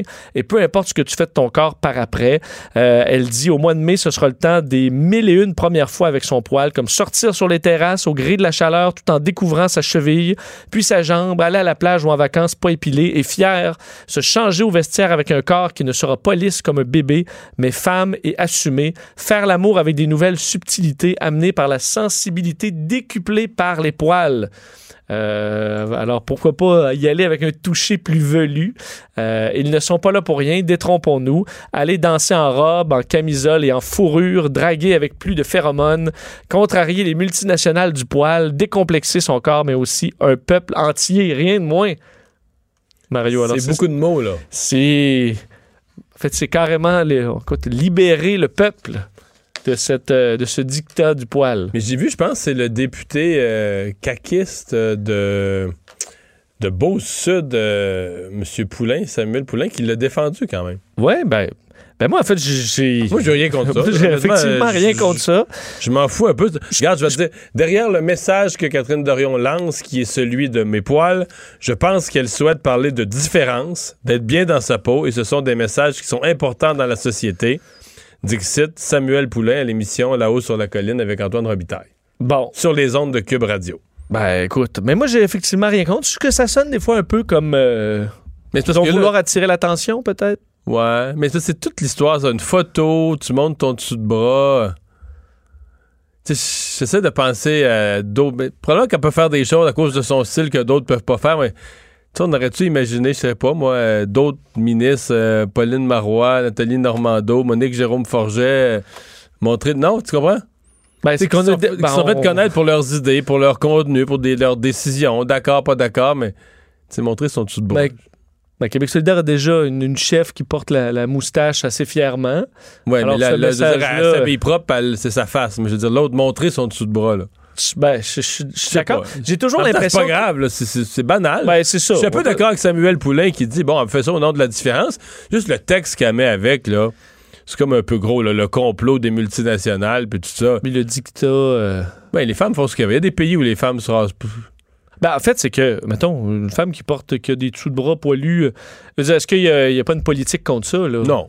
Rendu là, euh, dire, si euh, quelqu'un trouve ça, trouve ça laid que trouve si, ça beau. si euh, ça la- mettons que, mettons que ça, ça, ça éteint 80% des hommes pour que tu vives avec, par exemple. Exactement. C'est un état de fait, là. tu peux pas nécessairement obliger quelqu'un à trouver ça beau. C'est s'il ça. trouve pas ça beau. S'ils trouvent ça plus que pas beau au point que ça le. Rendu là, les compagnies de rasage, tu sais à quel point. Ouais. Parce que c'est des grandes multinationales qui nous forcent à se raser. euh. Je sais pas. Bon, c'est pour ça. Alors, euh, mais j'ai l'impression que c'est toujours souvent des publications qui dansent sur, euh, mettons, les gens qui la suivent sur les réseaux dire bravo, sociaux. bravo, bravo. Ben, c'est ça, elle va avoir à chaque fois une, euh, écoute, une vague d'amour. je pense qu'elle est peut-être. euh, elle a besoin de ça, de temps Bon. en temps. La dépendance aux jeux vidéo est reconnue officiellement à titre de maladie. Oui, un, dossier intéressant, mais surtout qui est très controversé. L'OMS, l'Organisation mondiale de la santé, vient de reconnaître, après des décennies de débats, euh, et malgré, il faut dire, tu sais, on parle beaucoup de la science, euh, dans ce cas-là, il n'y a pas de consensus scientifique à savoir est-ce que on peut vraiment être dépendant aux jeux vidéo. On connaît la dépendance aux jeux, euh, à l'argent. Est-ce qu'on peut être dépendant aux jeux vidéo? Euh, ben, L'OMS dit que oui, maintenant, il reconnaît maintenant ça comme une pathologie à part entière. Alors, un trouble qui, selon la, terminologie, se définit comme un comportement qui se ca- caractérise par une perte de contrôle sur le jeu, une priorité accrue accordée au, au jeu, au point que celui-ci prend le dessus sur les autres intérêts et activités. Alors, ce sera maintenant une pathologie euh, officielle. Euh, le problème, c'est qu'il y en a plusieurs qui, plusieurs scientifiques qui dénoncent, euh, qualifiant en fait de trop hâtif cette, euh, cette, nomina- cette nomination-là, disant qu'il n'y a pas de, pas de grandes études scientifiques qui montrent que c'est réellement une pathologie, que ça peut plutôt être euh, une autre problématique. Parce qu'on en voit des gens qui passent leur vie, admettons, Ouais, sur... mais, euh, mais c'est là que je suis pas. une dépendance. Moi, j'ai toujours pensé qu'une dépendance, mettons, euh, ben, prenons le cas des drogues. Là. Oui. Bon, mettons que quelqu'un prend de la drogue tous les jours. Là.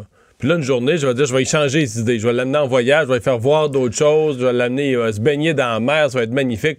Je dis, il va avoir un problème physique, tu comprends? Il va se mettre à trembler. il va- Mais je pense que quelqu'un qui joue à un jeu vidéo, si tu lui changes les idées, il veut dire. euh, il, pense, il pensera plus. Je pense pas qu'il. Je pense que c'est une dépendance. Oui, une dépendance dans le sens que tant que c'est là, puis t'es dans cet environnement-là, puis t'as le goût de jouer. Ben, le parce qu'il y a des gens qui peuvent avoir, admettons, là, tu sais, ils arrêtent pas de jouer un jeu. là. Mais donné, il finit, là, puis tu sais, tu.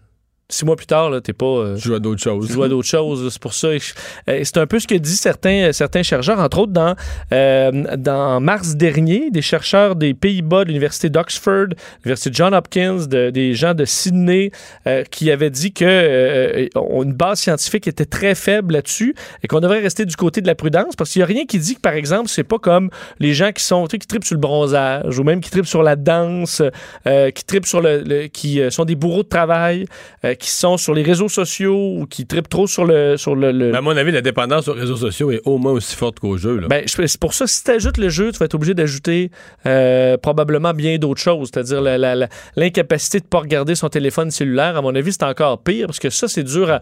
Dans PlayStation, là, tu le débranches, puis honnêtement, je pense que tu arrêtes assez vite. Alors, c'est assez euh, controversé. Pourtant, ça n'a pas empêché l'OMS à le garder. Alors, si vous êtes des obsédés du jeu vidéo, ben, sachez-le, vous êtes malade, bon. selon l'OMS.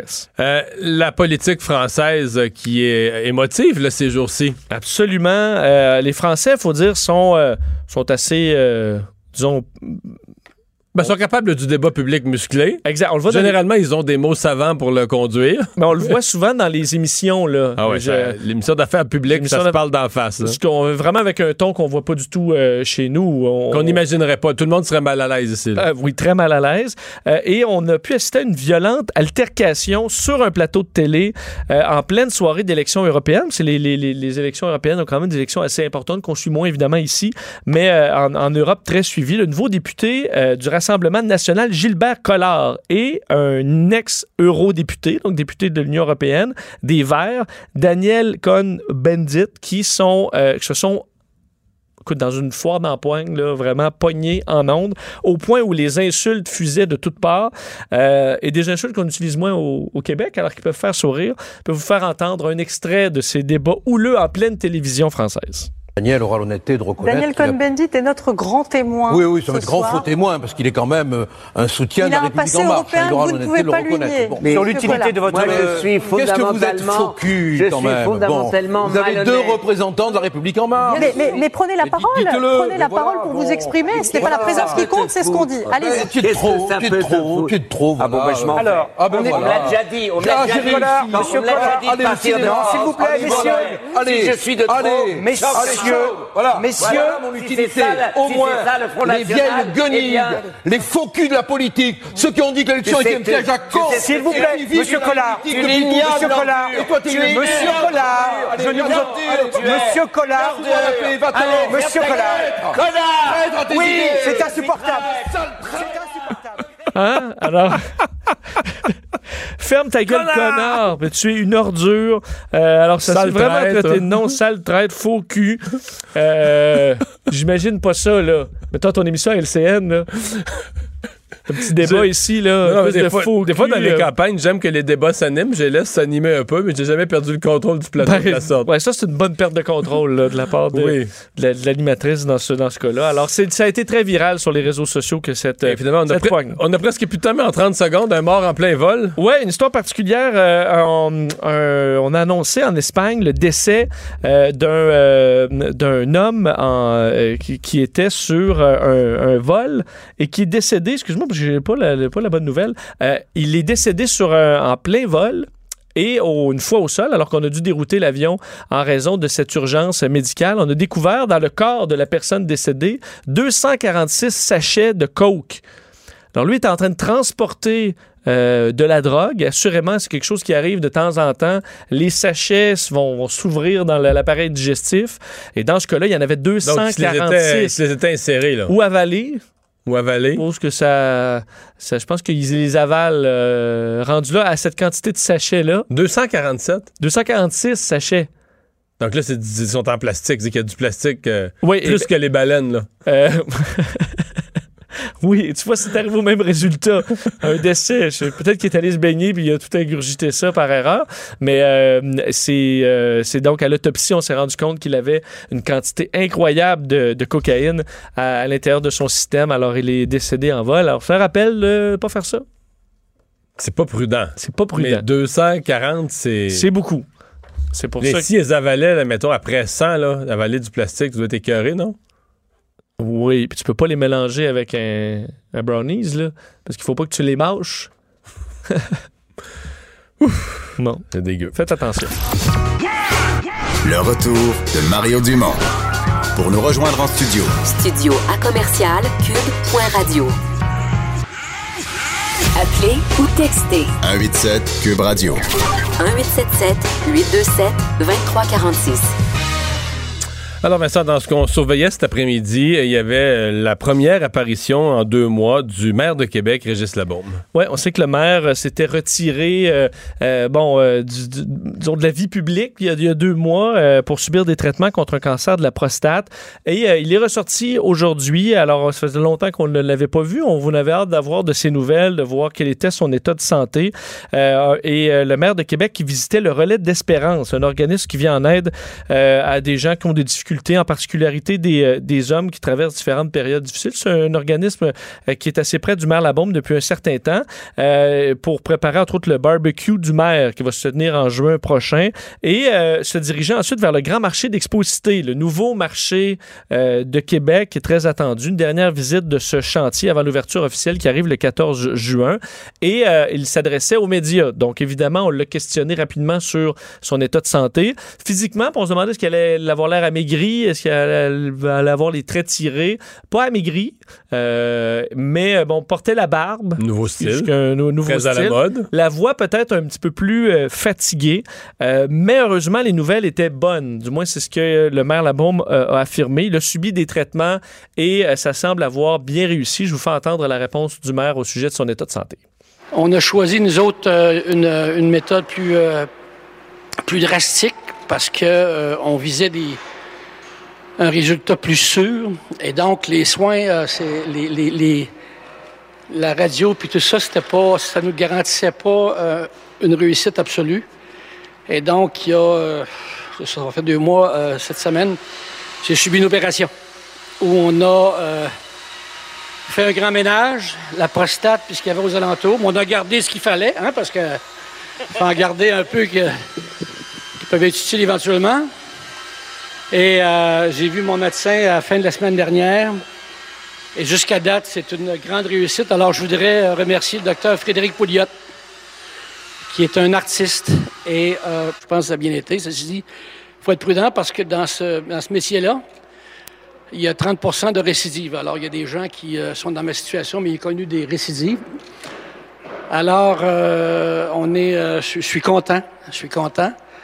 C'est pas l'énergie que je voudrais, ça me surprend parce que normalement, quand j'ai deux, deux, trois bonnes nuits de sommeil, euh, ça va très bien, puis je suis debout, mais là, ça marche pas comme je voulais. Alors, on va prendre le temps, dans le fond, les médecins ont raison. Bon, alors tu comprends, ça va bien, euh, mais euh, quand même encore de la fatigue. Il, expli- il s'expliquait mal pourquoi il était encore fatigué après quelques bonnes nuits de sommeil. Mais euh, donc, il faut écouter euh, les médecins. Mais au moins, euh, l'opération qu'il a subie est un succès. Alors, les nouvelles sont bonnes. Les nouvelles semblent bonnes. Une arrestation en état d'ébriété euh, qui surprend un peu, là, qui est un peu hors de l'ordinaire. Oui, ben les policiers en voient sûrement de toutes les couleurs. Ben, des fois, se surprennent quand même avec un récidiviste de l'alcool au volant qui s'est fait reprendre pour alcool au volant, mais pas au volant de sa voiture. Alors ça, il avait peut-être appris à ne plus prendre sa, sa voiture, l'homme de 75 ans. Il s'est fait arrêter au volant de son quadriporteur à Magog. Alors, je sais pas s'il nous voyait, il y a un appel de citoyen qui a dit Ouais, monsieur euh, a de la difficulté, un homme de 75 ans, donc arrêté à Magog en état d'ébriété vers 1h30 du matin. Donc, Euh, on peut pas conduire parce que c'est comme un peu un fauteuil roulant, ni plus ni moins, un quadriporteur. Effectivement, c'est pour ça qu'il y a. Parce un fauteuil roulant non motorisé, là, je suppose que tu peux te rouler chaud. Là. Ben, c'est pour surtout sinon, tu es obligé d'arrêter. euh, tu peux pas avancer.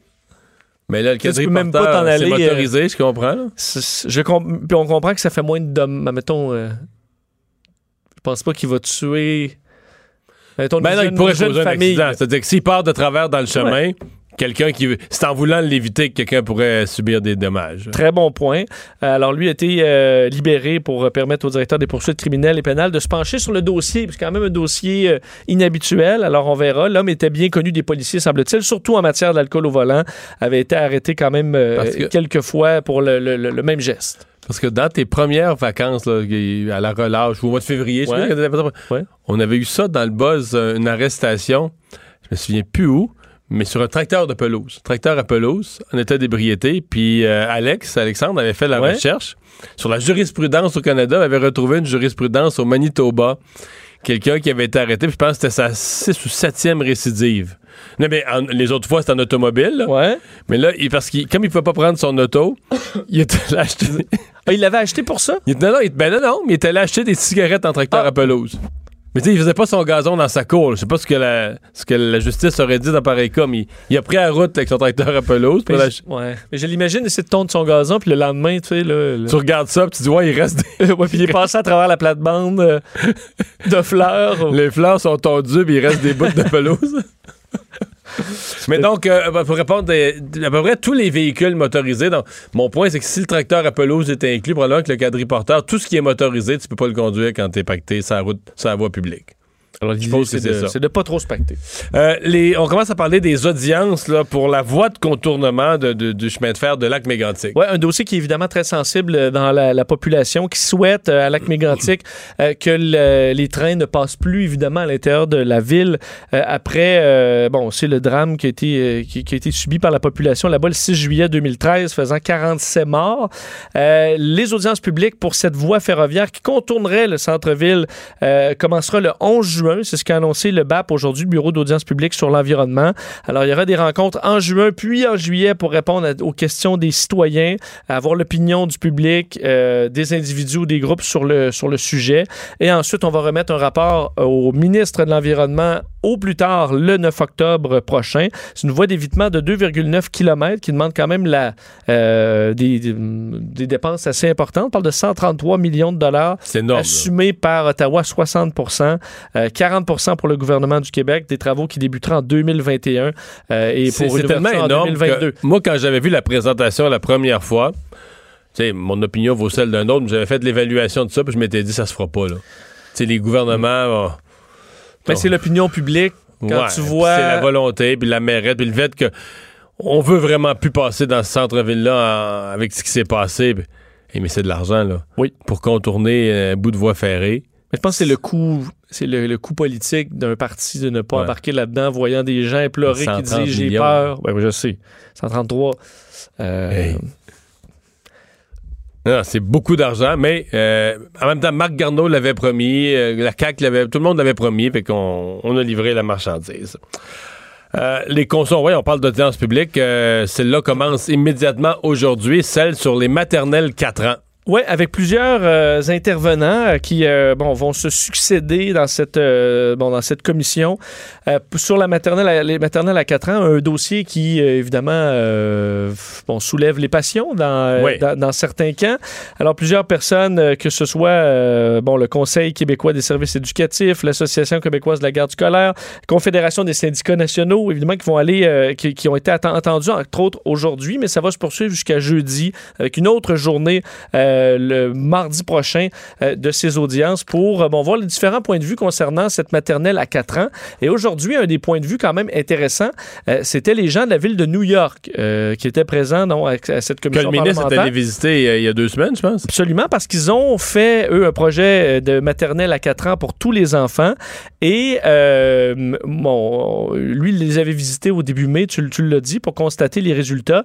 Et selon euh, l'homme qui était qui les représentait, le Raphaël Alvarez, le délégué du district 7 de la ville de New York, et qui lui disait que la maternelle avait permis de réduire les problèmes de comportement, entre autres, euh, d'aider euh, des jeunes qui sont en difficulté, qui ont différentes problématiques, qui ont des besoins particuliers, et que eux, ça avait été un succès euh, que la maternelle à 4 ans pour New York. Est-ce que c'est un message qui va rassurer les détracteurs? Euh, faudra voir, parce qu'évidemment, Mais les il y en aura beaucoup là, qui vont succéder. Ouais. Mais en fait, je pense surtout que le ministre, par exemple, se compte sur la commission parlementaire pour faire sortir des intervenants favorables. Parce que jusqu'à maintenant, t'as presque pas entendu une voix en faveur. là. C'est des gens qui sont. En fait, ce que tu entends, c'est presque toujours les gens des services de garde puis des syndicats des services de garde qui sont contre. Ben, qui font carrément peur, là. Ouais, Ils vont mais qui sont sortir des chiffres, là, puis on va se dire, Ouais, ouais. euh, ma foi, c'est vraiment une mauvaise idée. Mais là, euh, je pense que le ministre compte sur la commission parlementaire. Ce matin, d'ailleurs, euh, je recevais, moi, LCN, Égide Royer, qui est un des plus... Des, des- des gens du domaine de l'éducation les plus favorables, un des premiers qui a parlé de ça, et qui s'est carrément moqué là, des quelques études que les CPE brandissent. Les CPE qui disent que la science démontre qu'il faut pas de maternelle 4 ans, qui s'est carrément moqué de ça. Mais ça, c'est... c'est- Moi, ça me frappe. Je pense que je suis le seul animateur qui laisse jamais passer ça. Mais tout le monde syndical, tout le monde de la gauche, tout le monde c'est approprié le mot science. Notamment, si, pas, si tu votes pas Québec, au Québec, c'est pas compliqué. Si tu votes autre chose que Québec solidaire, si tu votes pour un des trois autres partis, Tu craches sur la science. tu comprends rien à la science, tu es contre la science. Fait que ça, parce que c'était rendu là. Ils, ils ont, ils ont en main deux, trois études faites par des universitaires. Oui, je crois que c'est des universitaires, mais dans bien des cas, c'est des universitaires qui ont toujours, qui ont été associés à la création des CPE. Qui de sont toute pour- façon, je- on parle beaucoup d'études, puis une étude peut facilement euh, être à l'inverse d'une autre. Ben oui. Avant de dire la science, Ben oui, faut que Euh, t'aies des, des- centaines d'études Oui. qui vont dans le même sens, puis qui créent un consensus scientifique genre mondial. Là. on peut pas dire que sur la maternelle 4 ans, il y a ça. là. Ben non, t'avais deux études, mais c'était rendu la science. C'est rendu que la CAQ n'écoutait plus la science. J'ai entendu Égide Royer, on s'entend qu'il fait partie un peu de la science, là, parce que Ben oui, dire, est professeur autant que, autant que les autres de l'autre côté. Que... et qui euh, était Non, puis on d'accord. Puis on s'entend que les syndicats, mettons, là, qui veulent appuyer n'importe quelle de leurs causes, ils vont toujours trouver un universitaire qui va leur faire euh, une étude. Je dire, voyons, on n'est pas niaiseux, là. T'as besoin d'un universitaire pour te faire une étude, pour te dire que telle affaire est comme ça. Ben, surtout dans le domaine des sciences sociales. Te dire que les CPE... D'ailleurs, les CPE, c'est bon, là. Fait que trouver un chercheur qui va te dire que les CPE, c'est bon, pas de problème, là. De là à dire que la science dit que tout devrait aller au CPE puis qu'il ne devrait pas avoir de maternelle 4 ans. Puis je dis tout ça, moi, puis... C'est quoi? Au départ, j'étais même pas convaincu des maternelles 4 ans. C'est que l'espèce de l'allergie syndicale puis d'entendre par exemple des syndicats parce que là pour la première fois on a entendu des syndicalistes sortir publiquement contre des services publics. Le gouvernement veut créer un nouveau service public. Puis là, les syndicats sont contre, eux autres qui ont réclamé des services publics tout le temps. C'est là, vrai. on dirait que ça m'a. Progressivement, ils m'ont fait glisser plus en faveur en disant Ah ben non, mais là, ça. Puis l'autre affaire, c'est l'opposition. Dès que le ministre prononce le mot laisser la liberté de choix aux parents, là. Ça, ça marche pas. Ah non, et là, tu vois des gens là, du monde de gauche, du monde syndical, là, ils capotent. là. Ce, ce mot-là, que des parents aient la liberté de choix, qu'on leur impose pas un moule, ça, ça fait. Ça, dans le plafond, là. Ouais. Parce que surtout quand on parle de l'implantation juste dans des coins qui sont défavorisés, mais des problématiques là, euh, d'apprentissage, c'est pas exclusif au milieu défavorisé. Il peut y avoir d'autres Ben, d'autres endroits où ça vaut de la peine d'avoir un suivi. Évidemment, ça va prendre des spécialistes, ça va prendre des, Ouais, des ça va prendre moyens. Non, mais c'est pas simple à implanter. Mais l'idée, ça, ça De là, être contre complètement. On va s'arrêter. Le retour de Mario Dumont. l'analyste politique le plus connu au Québec. Cube Radio. Quelle histoire euh, c'est. Ben, en fait, vous avez peut-être commencé à suivre les balados Narcos PQ. Il y a la série télévisée, l'épisode télévisé qui est sur Club Illico. Mais en balado, chez nous, c'est Cube Radio. On a toute une série de balados. C'est un grand succès aussi, là, d'ailleurs. T'allais c'est parmi les balados les plus écoutés au Canada. hein. Ouais, Ouais, un grand succès. Alors, ceux qui l'ont pas commencé, ben. euh, Il n'est pas trop tard. Mais là, celui-ci, euh, celui de cette semaine, a quelque chose de très particulier parce que on parle d'un- courtier d'héroïne. Un nom, je dois avouer que j'avais déjà entendu dans l'histoire du Québec, l'histoire criminelle, sans en savoir plus. Puis là, on s'en va jusqu'à associer ça avec les, potentiels meurtriers de John F. Kennedy, de JFK. Il semble qu'un des spécialistes de ça au Québec, c'est Michel Trudeau, producteur de séries télévisées, mais aussi un expert, de l'histoire de Lucien Rivard et lui-même aussi un psychologue. Bonjour Michel. Ça va très bien. Euh, a- avant qu'on se parle, on va euh, écouter euh, un, un petit extrait là, qui met la table sur le personnage de, de Lucien Rivard, un, un extrait de, de Narcos.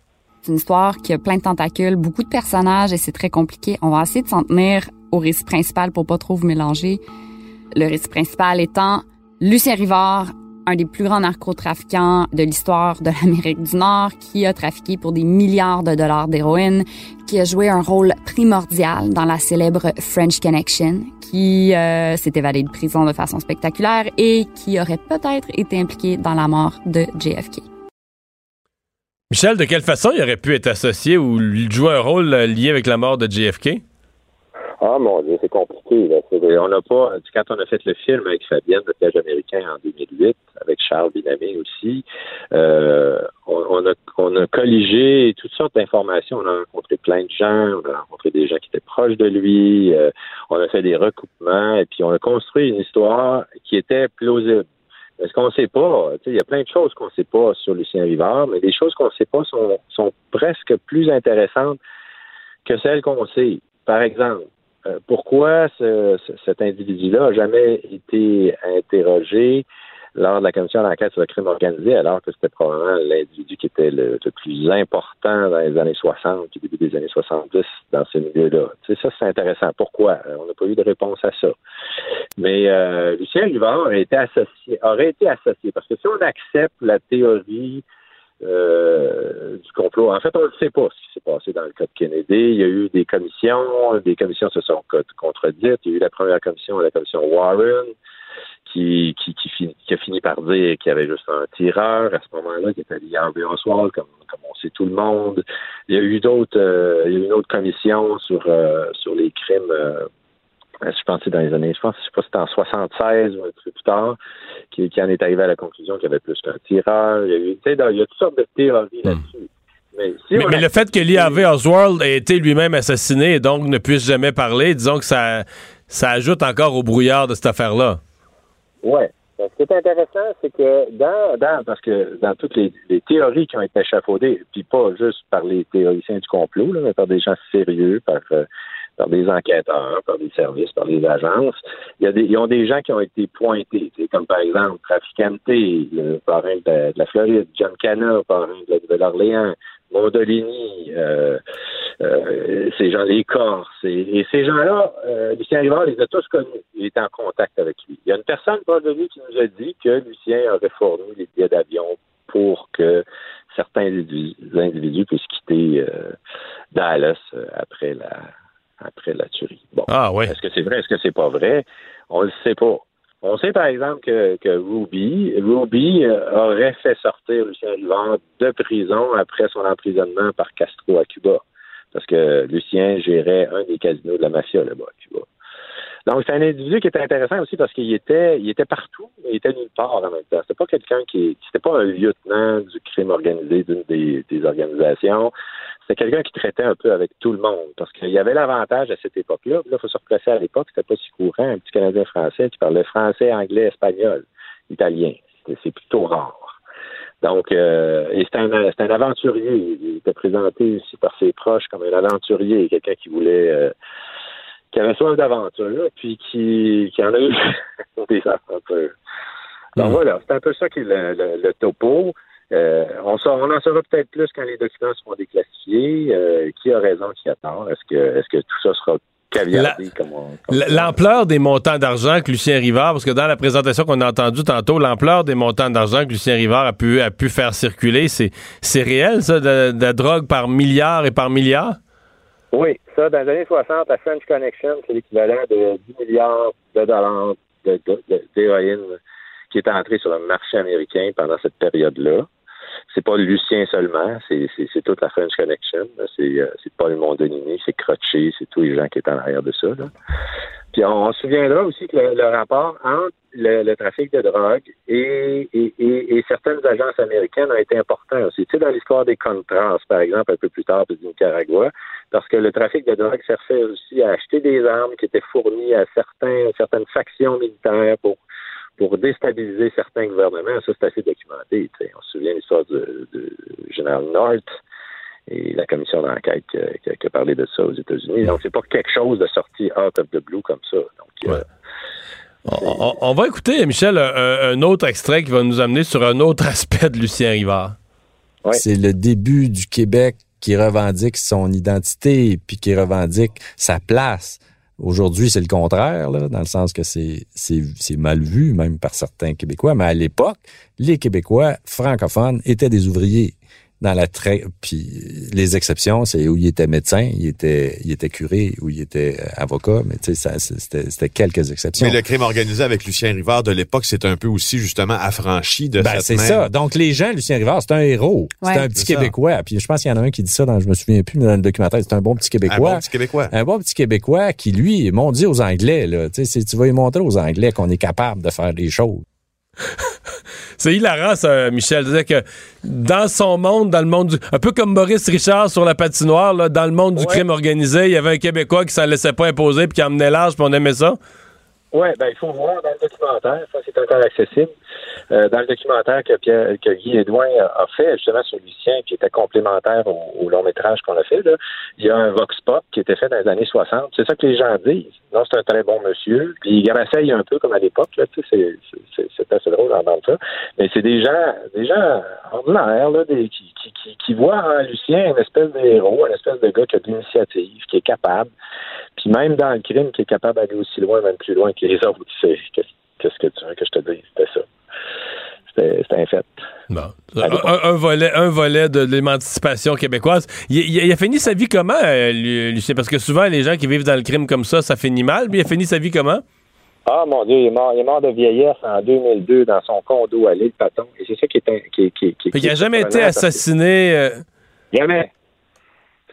Jamais assassiné, jamais interrogé, jamais inquiété après son retour de Lewisburg, parce qu'il a été emprisonné à Lewisburg, où il était d'ailleurs avec Jimmy Hoffa, puis euh, Bob Arnaud et puis d'autres euh, mafieux fort célèbres, là, qui étaient ses relations à l'époque euh, dans cette prison-là. Apparemment que Jimmy Hoffa repassait ses pantalons. Et ça, c'est très facile à vérifier, dans le sens que sur les registres, c'est vrai. C'est pas des, c'est pas des faussetés. Puis euh, après son retour, ben Lucien, il y y a Claude Poirier qui nous en a parlé une fois, qui dit qu'il l'avait rencontré dans les années 70 en allant rencontrer, euh, à cette époque-là, il allait rencontrer, je pense, au Bermude, il allait rencontrer euh, un autre criminel bien connu, chinois Salvaille, et, il s'attendait pas à ça, mais Lucien était avec lui à ce moment-là. Il a demandé à Lucien, es-tu sorti tes affaires? Il dit oui, maintenant je vends des frigidaires. Bon. Euh, ça- mais- que pour Claude, c'était une boutade parce qu'à l'époque, la French Connection entrait la drogue aux États-Unis dans des, dans des automobiles. Fait qu'est-ce que c'était une boutade? Claude, il se demandait peut-être qui quand la drogue par les frigidaires.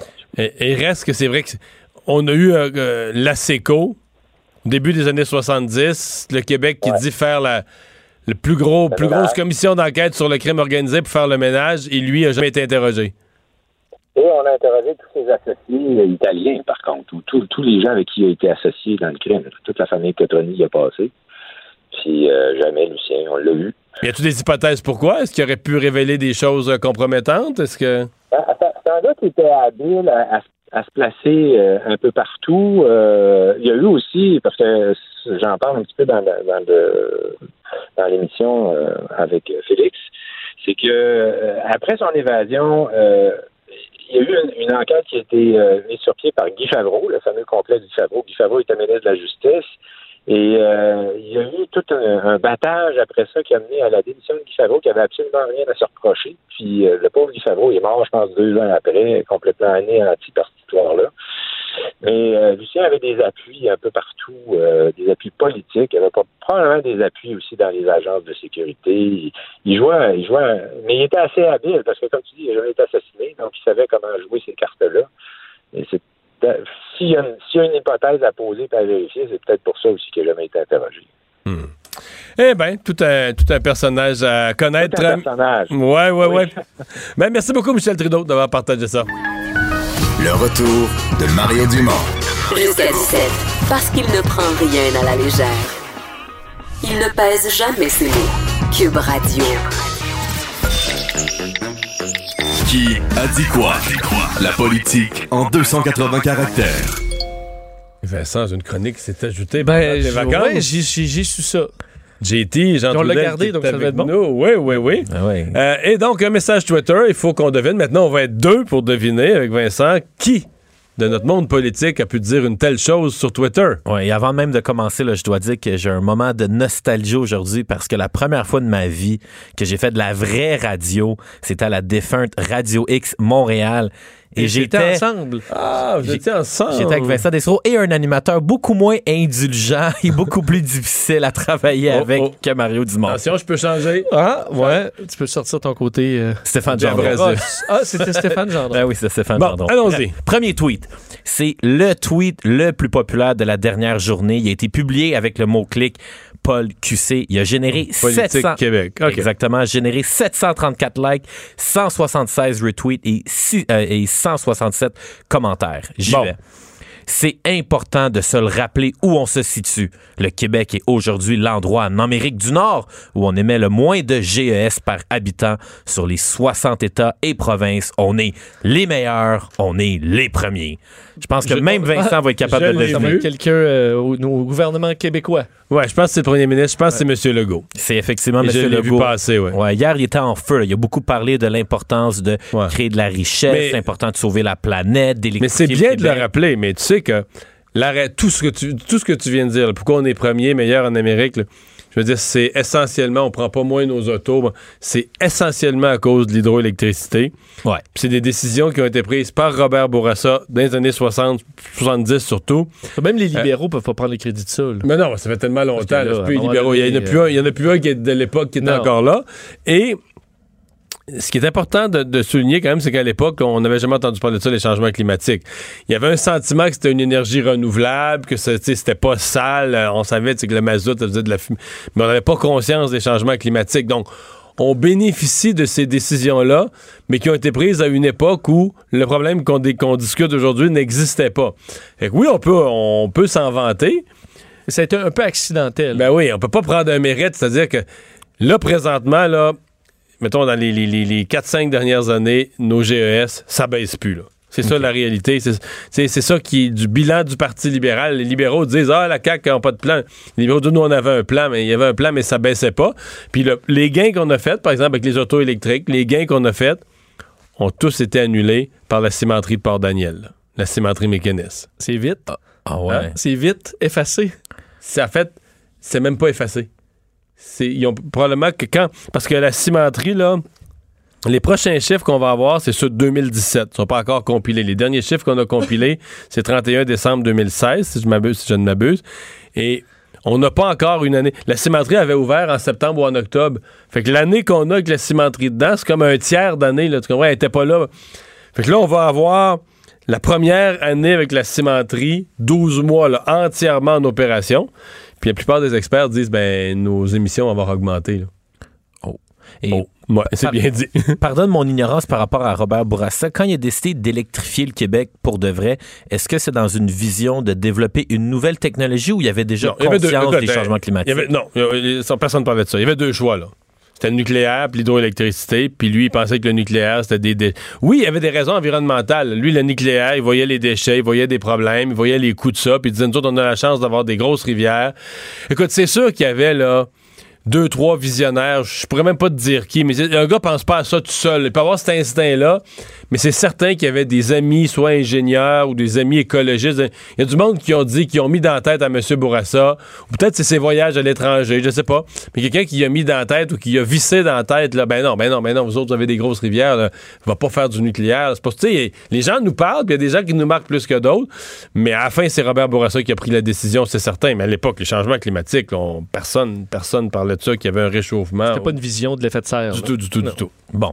Prochain tweet, on s'en va du côté de nos anglos. C'est une grosse nouvelle qui, qui se passe chez nos, chez nos amis anglophones.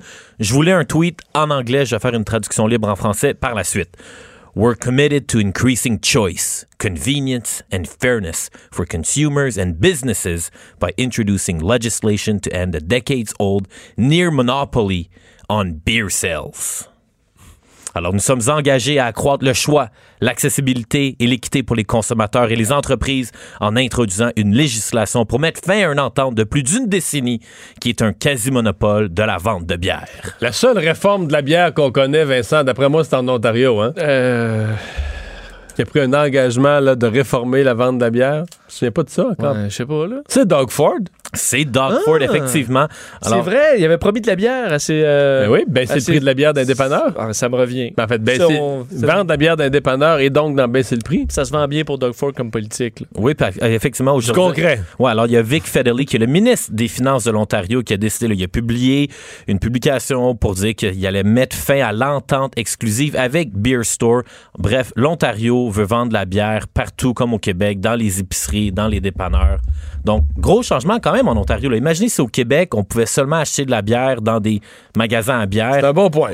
Alors, je trouve que Nous, pour- nous, nous, on se moque de ça, que les Ontariens font ça en disant quel drôle d'engagement électoral. Mais si nous, on nous l'enlevait puis on disait la bière se vend, tu sais, dans, je sais pas, dans, dans, dans une ville moyenne comme Rivière-du-Loup, là, d'où je viens, il y a, il y a un beer store qui vend la bière pour toute la ville. non. Ça nous écœurerait pas. la à peu- SAQ, là. ou- Ça nous écœurerait pas à peu près. Bon, prochain tweet, numéro 3. Oui.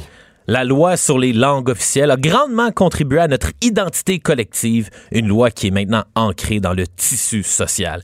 Merci à tous ceux qui sont venus ce matin pour lancer Ah cette oui. grande conversation nationale sur la modernisation de la 50 Years OLA. Je l'ai. J'ai pas vu le message, mais j'ai vu qu'elle participait. C'est la ministre des langues officielles. puis J'ai vu ce matin qu'elle participait à un, je sais pas quoi, un événement quelconque. C'est Mélanie Joly. Je suppose que c'est elle qui l'a publié sur Twitter. Wow, Mario, est-ce que c'est la pression d'avoir Vincent Dessureau comme compétiteur Non, mais ils sont plus faciles, que t'es 3 en 3 aujourd'hui? Ils sont plus Ben, faciles, là. Moi, j'ai toujours dit, Mario, il reçoit les Twitter direct dans son cerveau. là. T'as une, Ah. euh, t'as une. Non, mais des fois, il y en a plein que je savais pas, mais des plus petits, là, des ministres plus mineurs, tout ça. Mais Mélanie Joly, j'avoue, ça, ça aurait- j'aurais pu. Mais je l'ai vu passer un matin, là, qui était dans nos nouvelles du matin. On n'a rien fait avec ça à LCN, mais c'était dans. Elle faisait une affaire, ses langues officielles. puis- Ouais, moi, ma question, c'est pourquoi moderniser la loi sur les langues officielles? Qu'est-ce qu'il y a à changer? Est-ce que ça vaut vraiment la peine de mettre. Ça vaut toujours la peine de moderniser les lois, mais si tu me demandes vraiment ce que je pense à ce moment-ci, je pense que euh, les libéraux fédéraux veulent, à cause de ce qui s'est passé avec Doug Ford, qui a coupé les francophones en Ontario, on veut mettre le maximum d'occasions à l'avant-scène le fait que le Parti libéral du Canada, le parti de Justin Trudeau, lui, s'occupe des francophones hors Québec, là, tu sais, des, Ouais. en se disant qu'il y a des votes à aller gagner en Ontario, des votes à aller gagner au Nouveau-Brunswick. Tu Remarque que les francophones hors Québec votent déjà beaucoup libéral, dans une forte proportion, mais on veut consolider ça. Je pense qu'il y a un petit peu de ça là-dedans. là. Bon, bien reçu. Mario, là, je vais être gentil avec toi. là. Je veux que tu aies une note parfaite aujourd'hui. Ok. J'y vais avec un autre tweet vraiment facile. Montréal se dote d'un réseau express vélo. Ouais. Avec le rêve, notre administration fait un pas de plus pour améliorer la mobilité à Montréal et la cohabitation entre tous les usagers de la route, ainsi que pour atteindre notre objectif d'être une ville carboneutre en 2050. Oh. Quelques années. Valérie Plante? Ouais.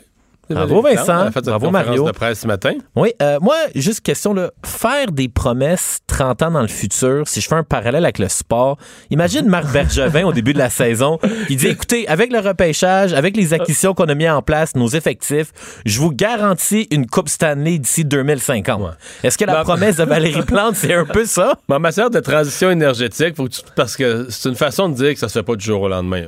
Ouais. même elle, qui est très environnementaliste, Fait que, euh, tu sais, tu peux pas, euh, tu peux pas en, une année ou en deux années changer la façon de chauffer les bâtiments, de transporter le monde. Fait que, tu sais, Montréal, carbonaute en 2050. Mais tu sais que peut-être qu'il va se développer, là, on sait, parce que là, il y a tellement d'universités du monde qui sont conscientes des changements climatiques, là. Peut-être que ça va être 2042, là. Peut-être qu'on. Tout le monde a l'impression qu'on va, on sera jamais capable pour 2050. Mais l'histoire nous a appris des fois là, une nouvelle technologie, une nouvelle sorte de pile, une nouvelle affaire. euh, Ça peut virer les choses assez vite. Ben oui. Ben oui. C'est pour ça qu'il faut rester optimiste. C'est que peut-être qu'en 2050, on va arriver et on va dire, ouais, on fait 8 ans que la ville est... Exemple, le plus bel exemple qui me vient à l'esprit, mais c'est les pluies acides, là. Les pluies acides, on nous présentait ça comme la fin du monde, la fin de l'agriculture, la fin des érablières. Ça, les produits de l'érable, ça, c'était sûr, ça, ça, c'était fini. Ronald Reagan a fait un sommet avec Brian Mulroney. Ils ont discuté de ça, ils ont regardé des options. Ils ont changé. Bon, il fallait plus émettre d'acide sulfurique dans les usines, puis tout ça. Je veux dire, aujourd'hui, là.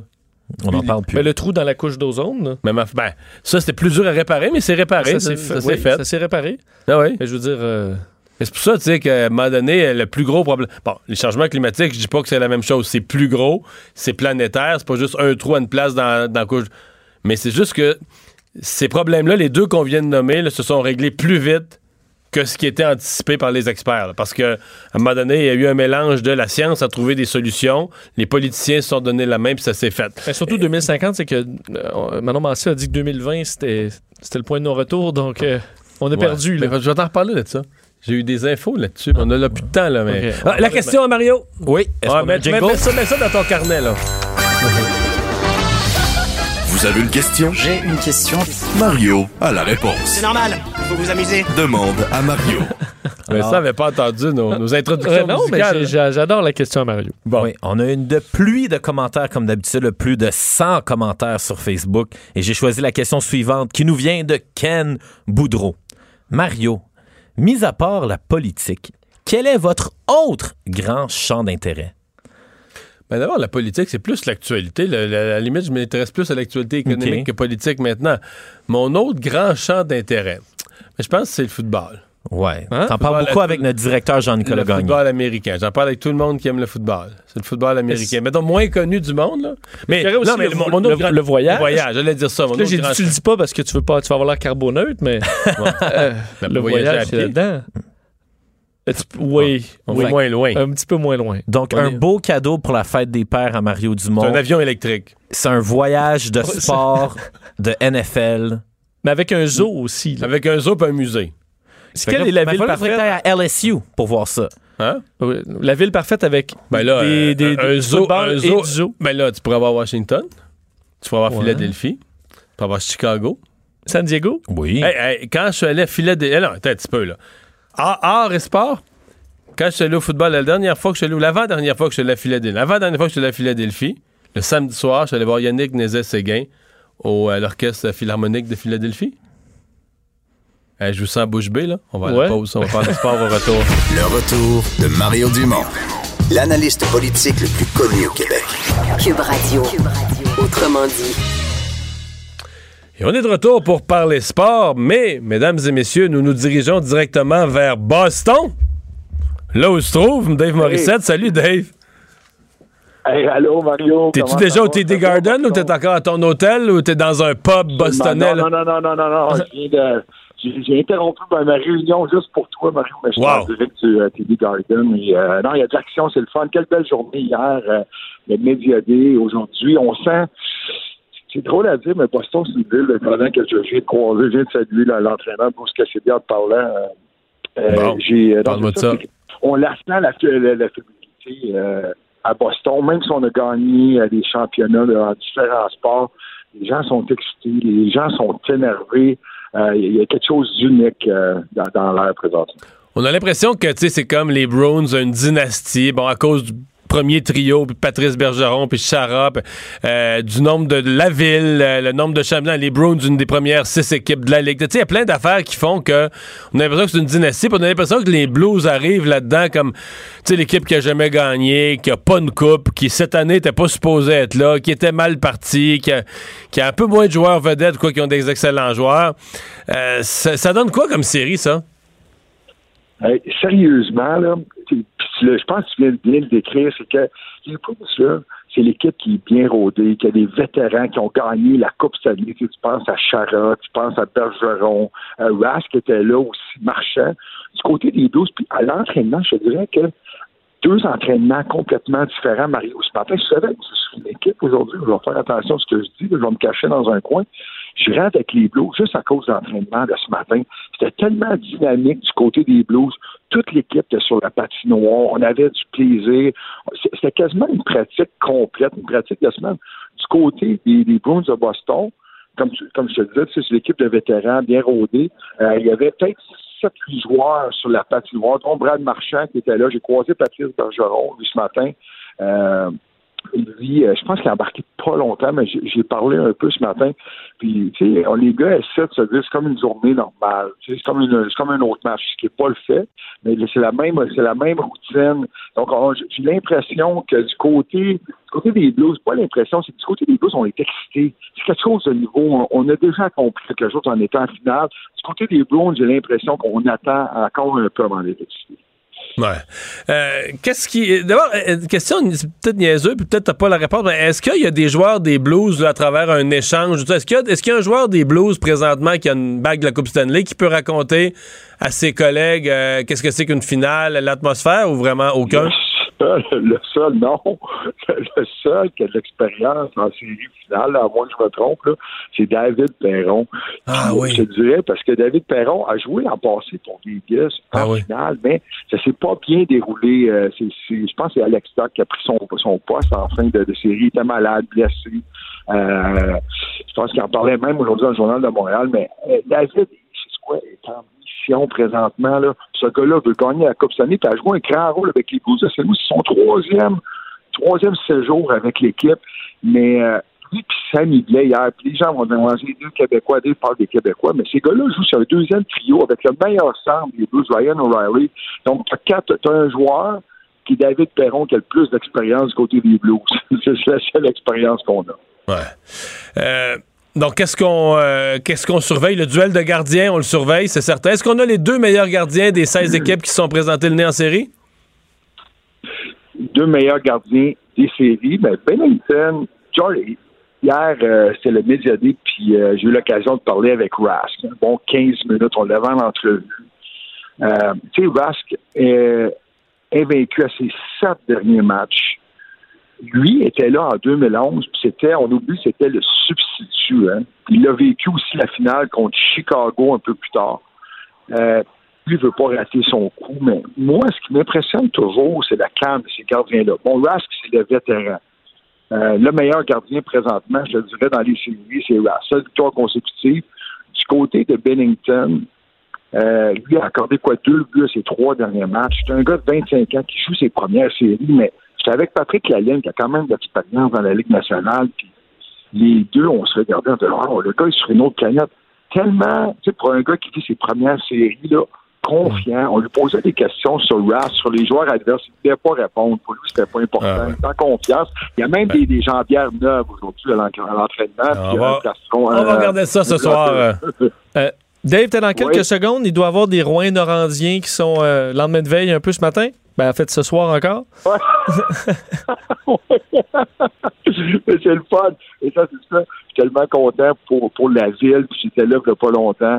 Puis on, on critique souvent, mais souvent, le, le- le hockey au Québec, la Ligue d'hockey junior majeur du Québec. Il y en a d'autres des options. Mais bravo, la meilleure équipe est au Québec cette année. Donc profitons-en dans notre ligue, dans la, la, la, la- la Ligue d'hockey junior majeur du Québec.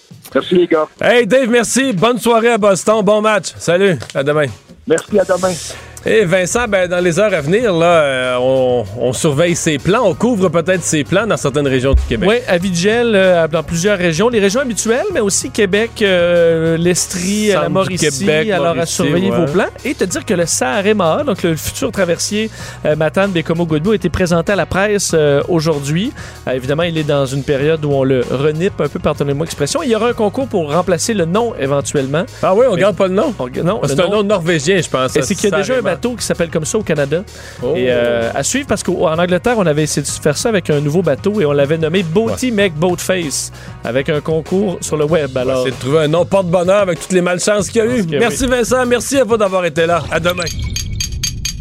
Cube Radio.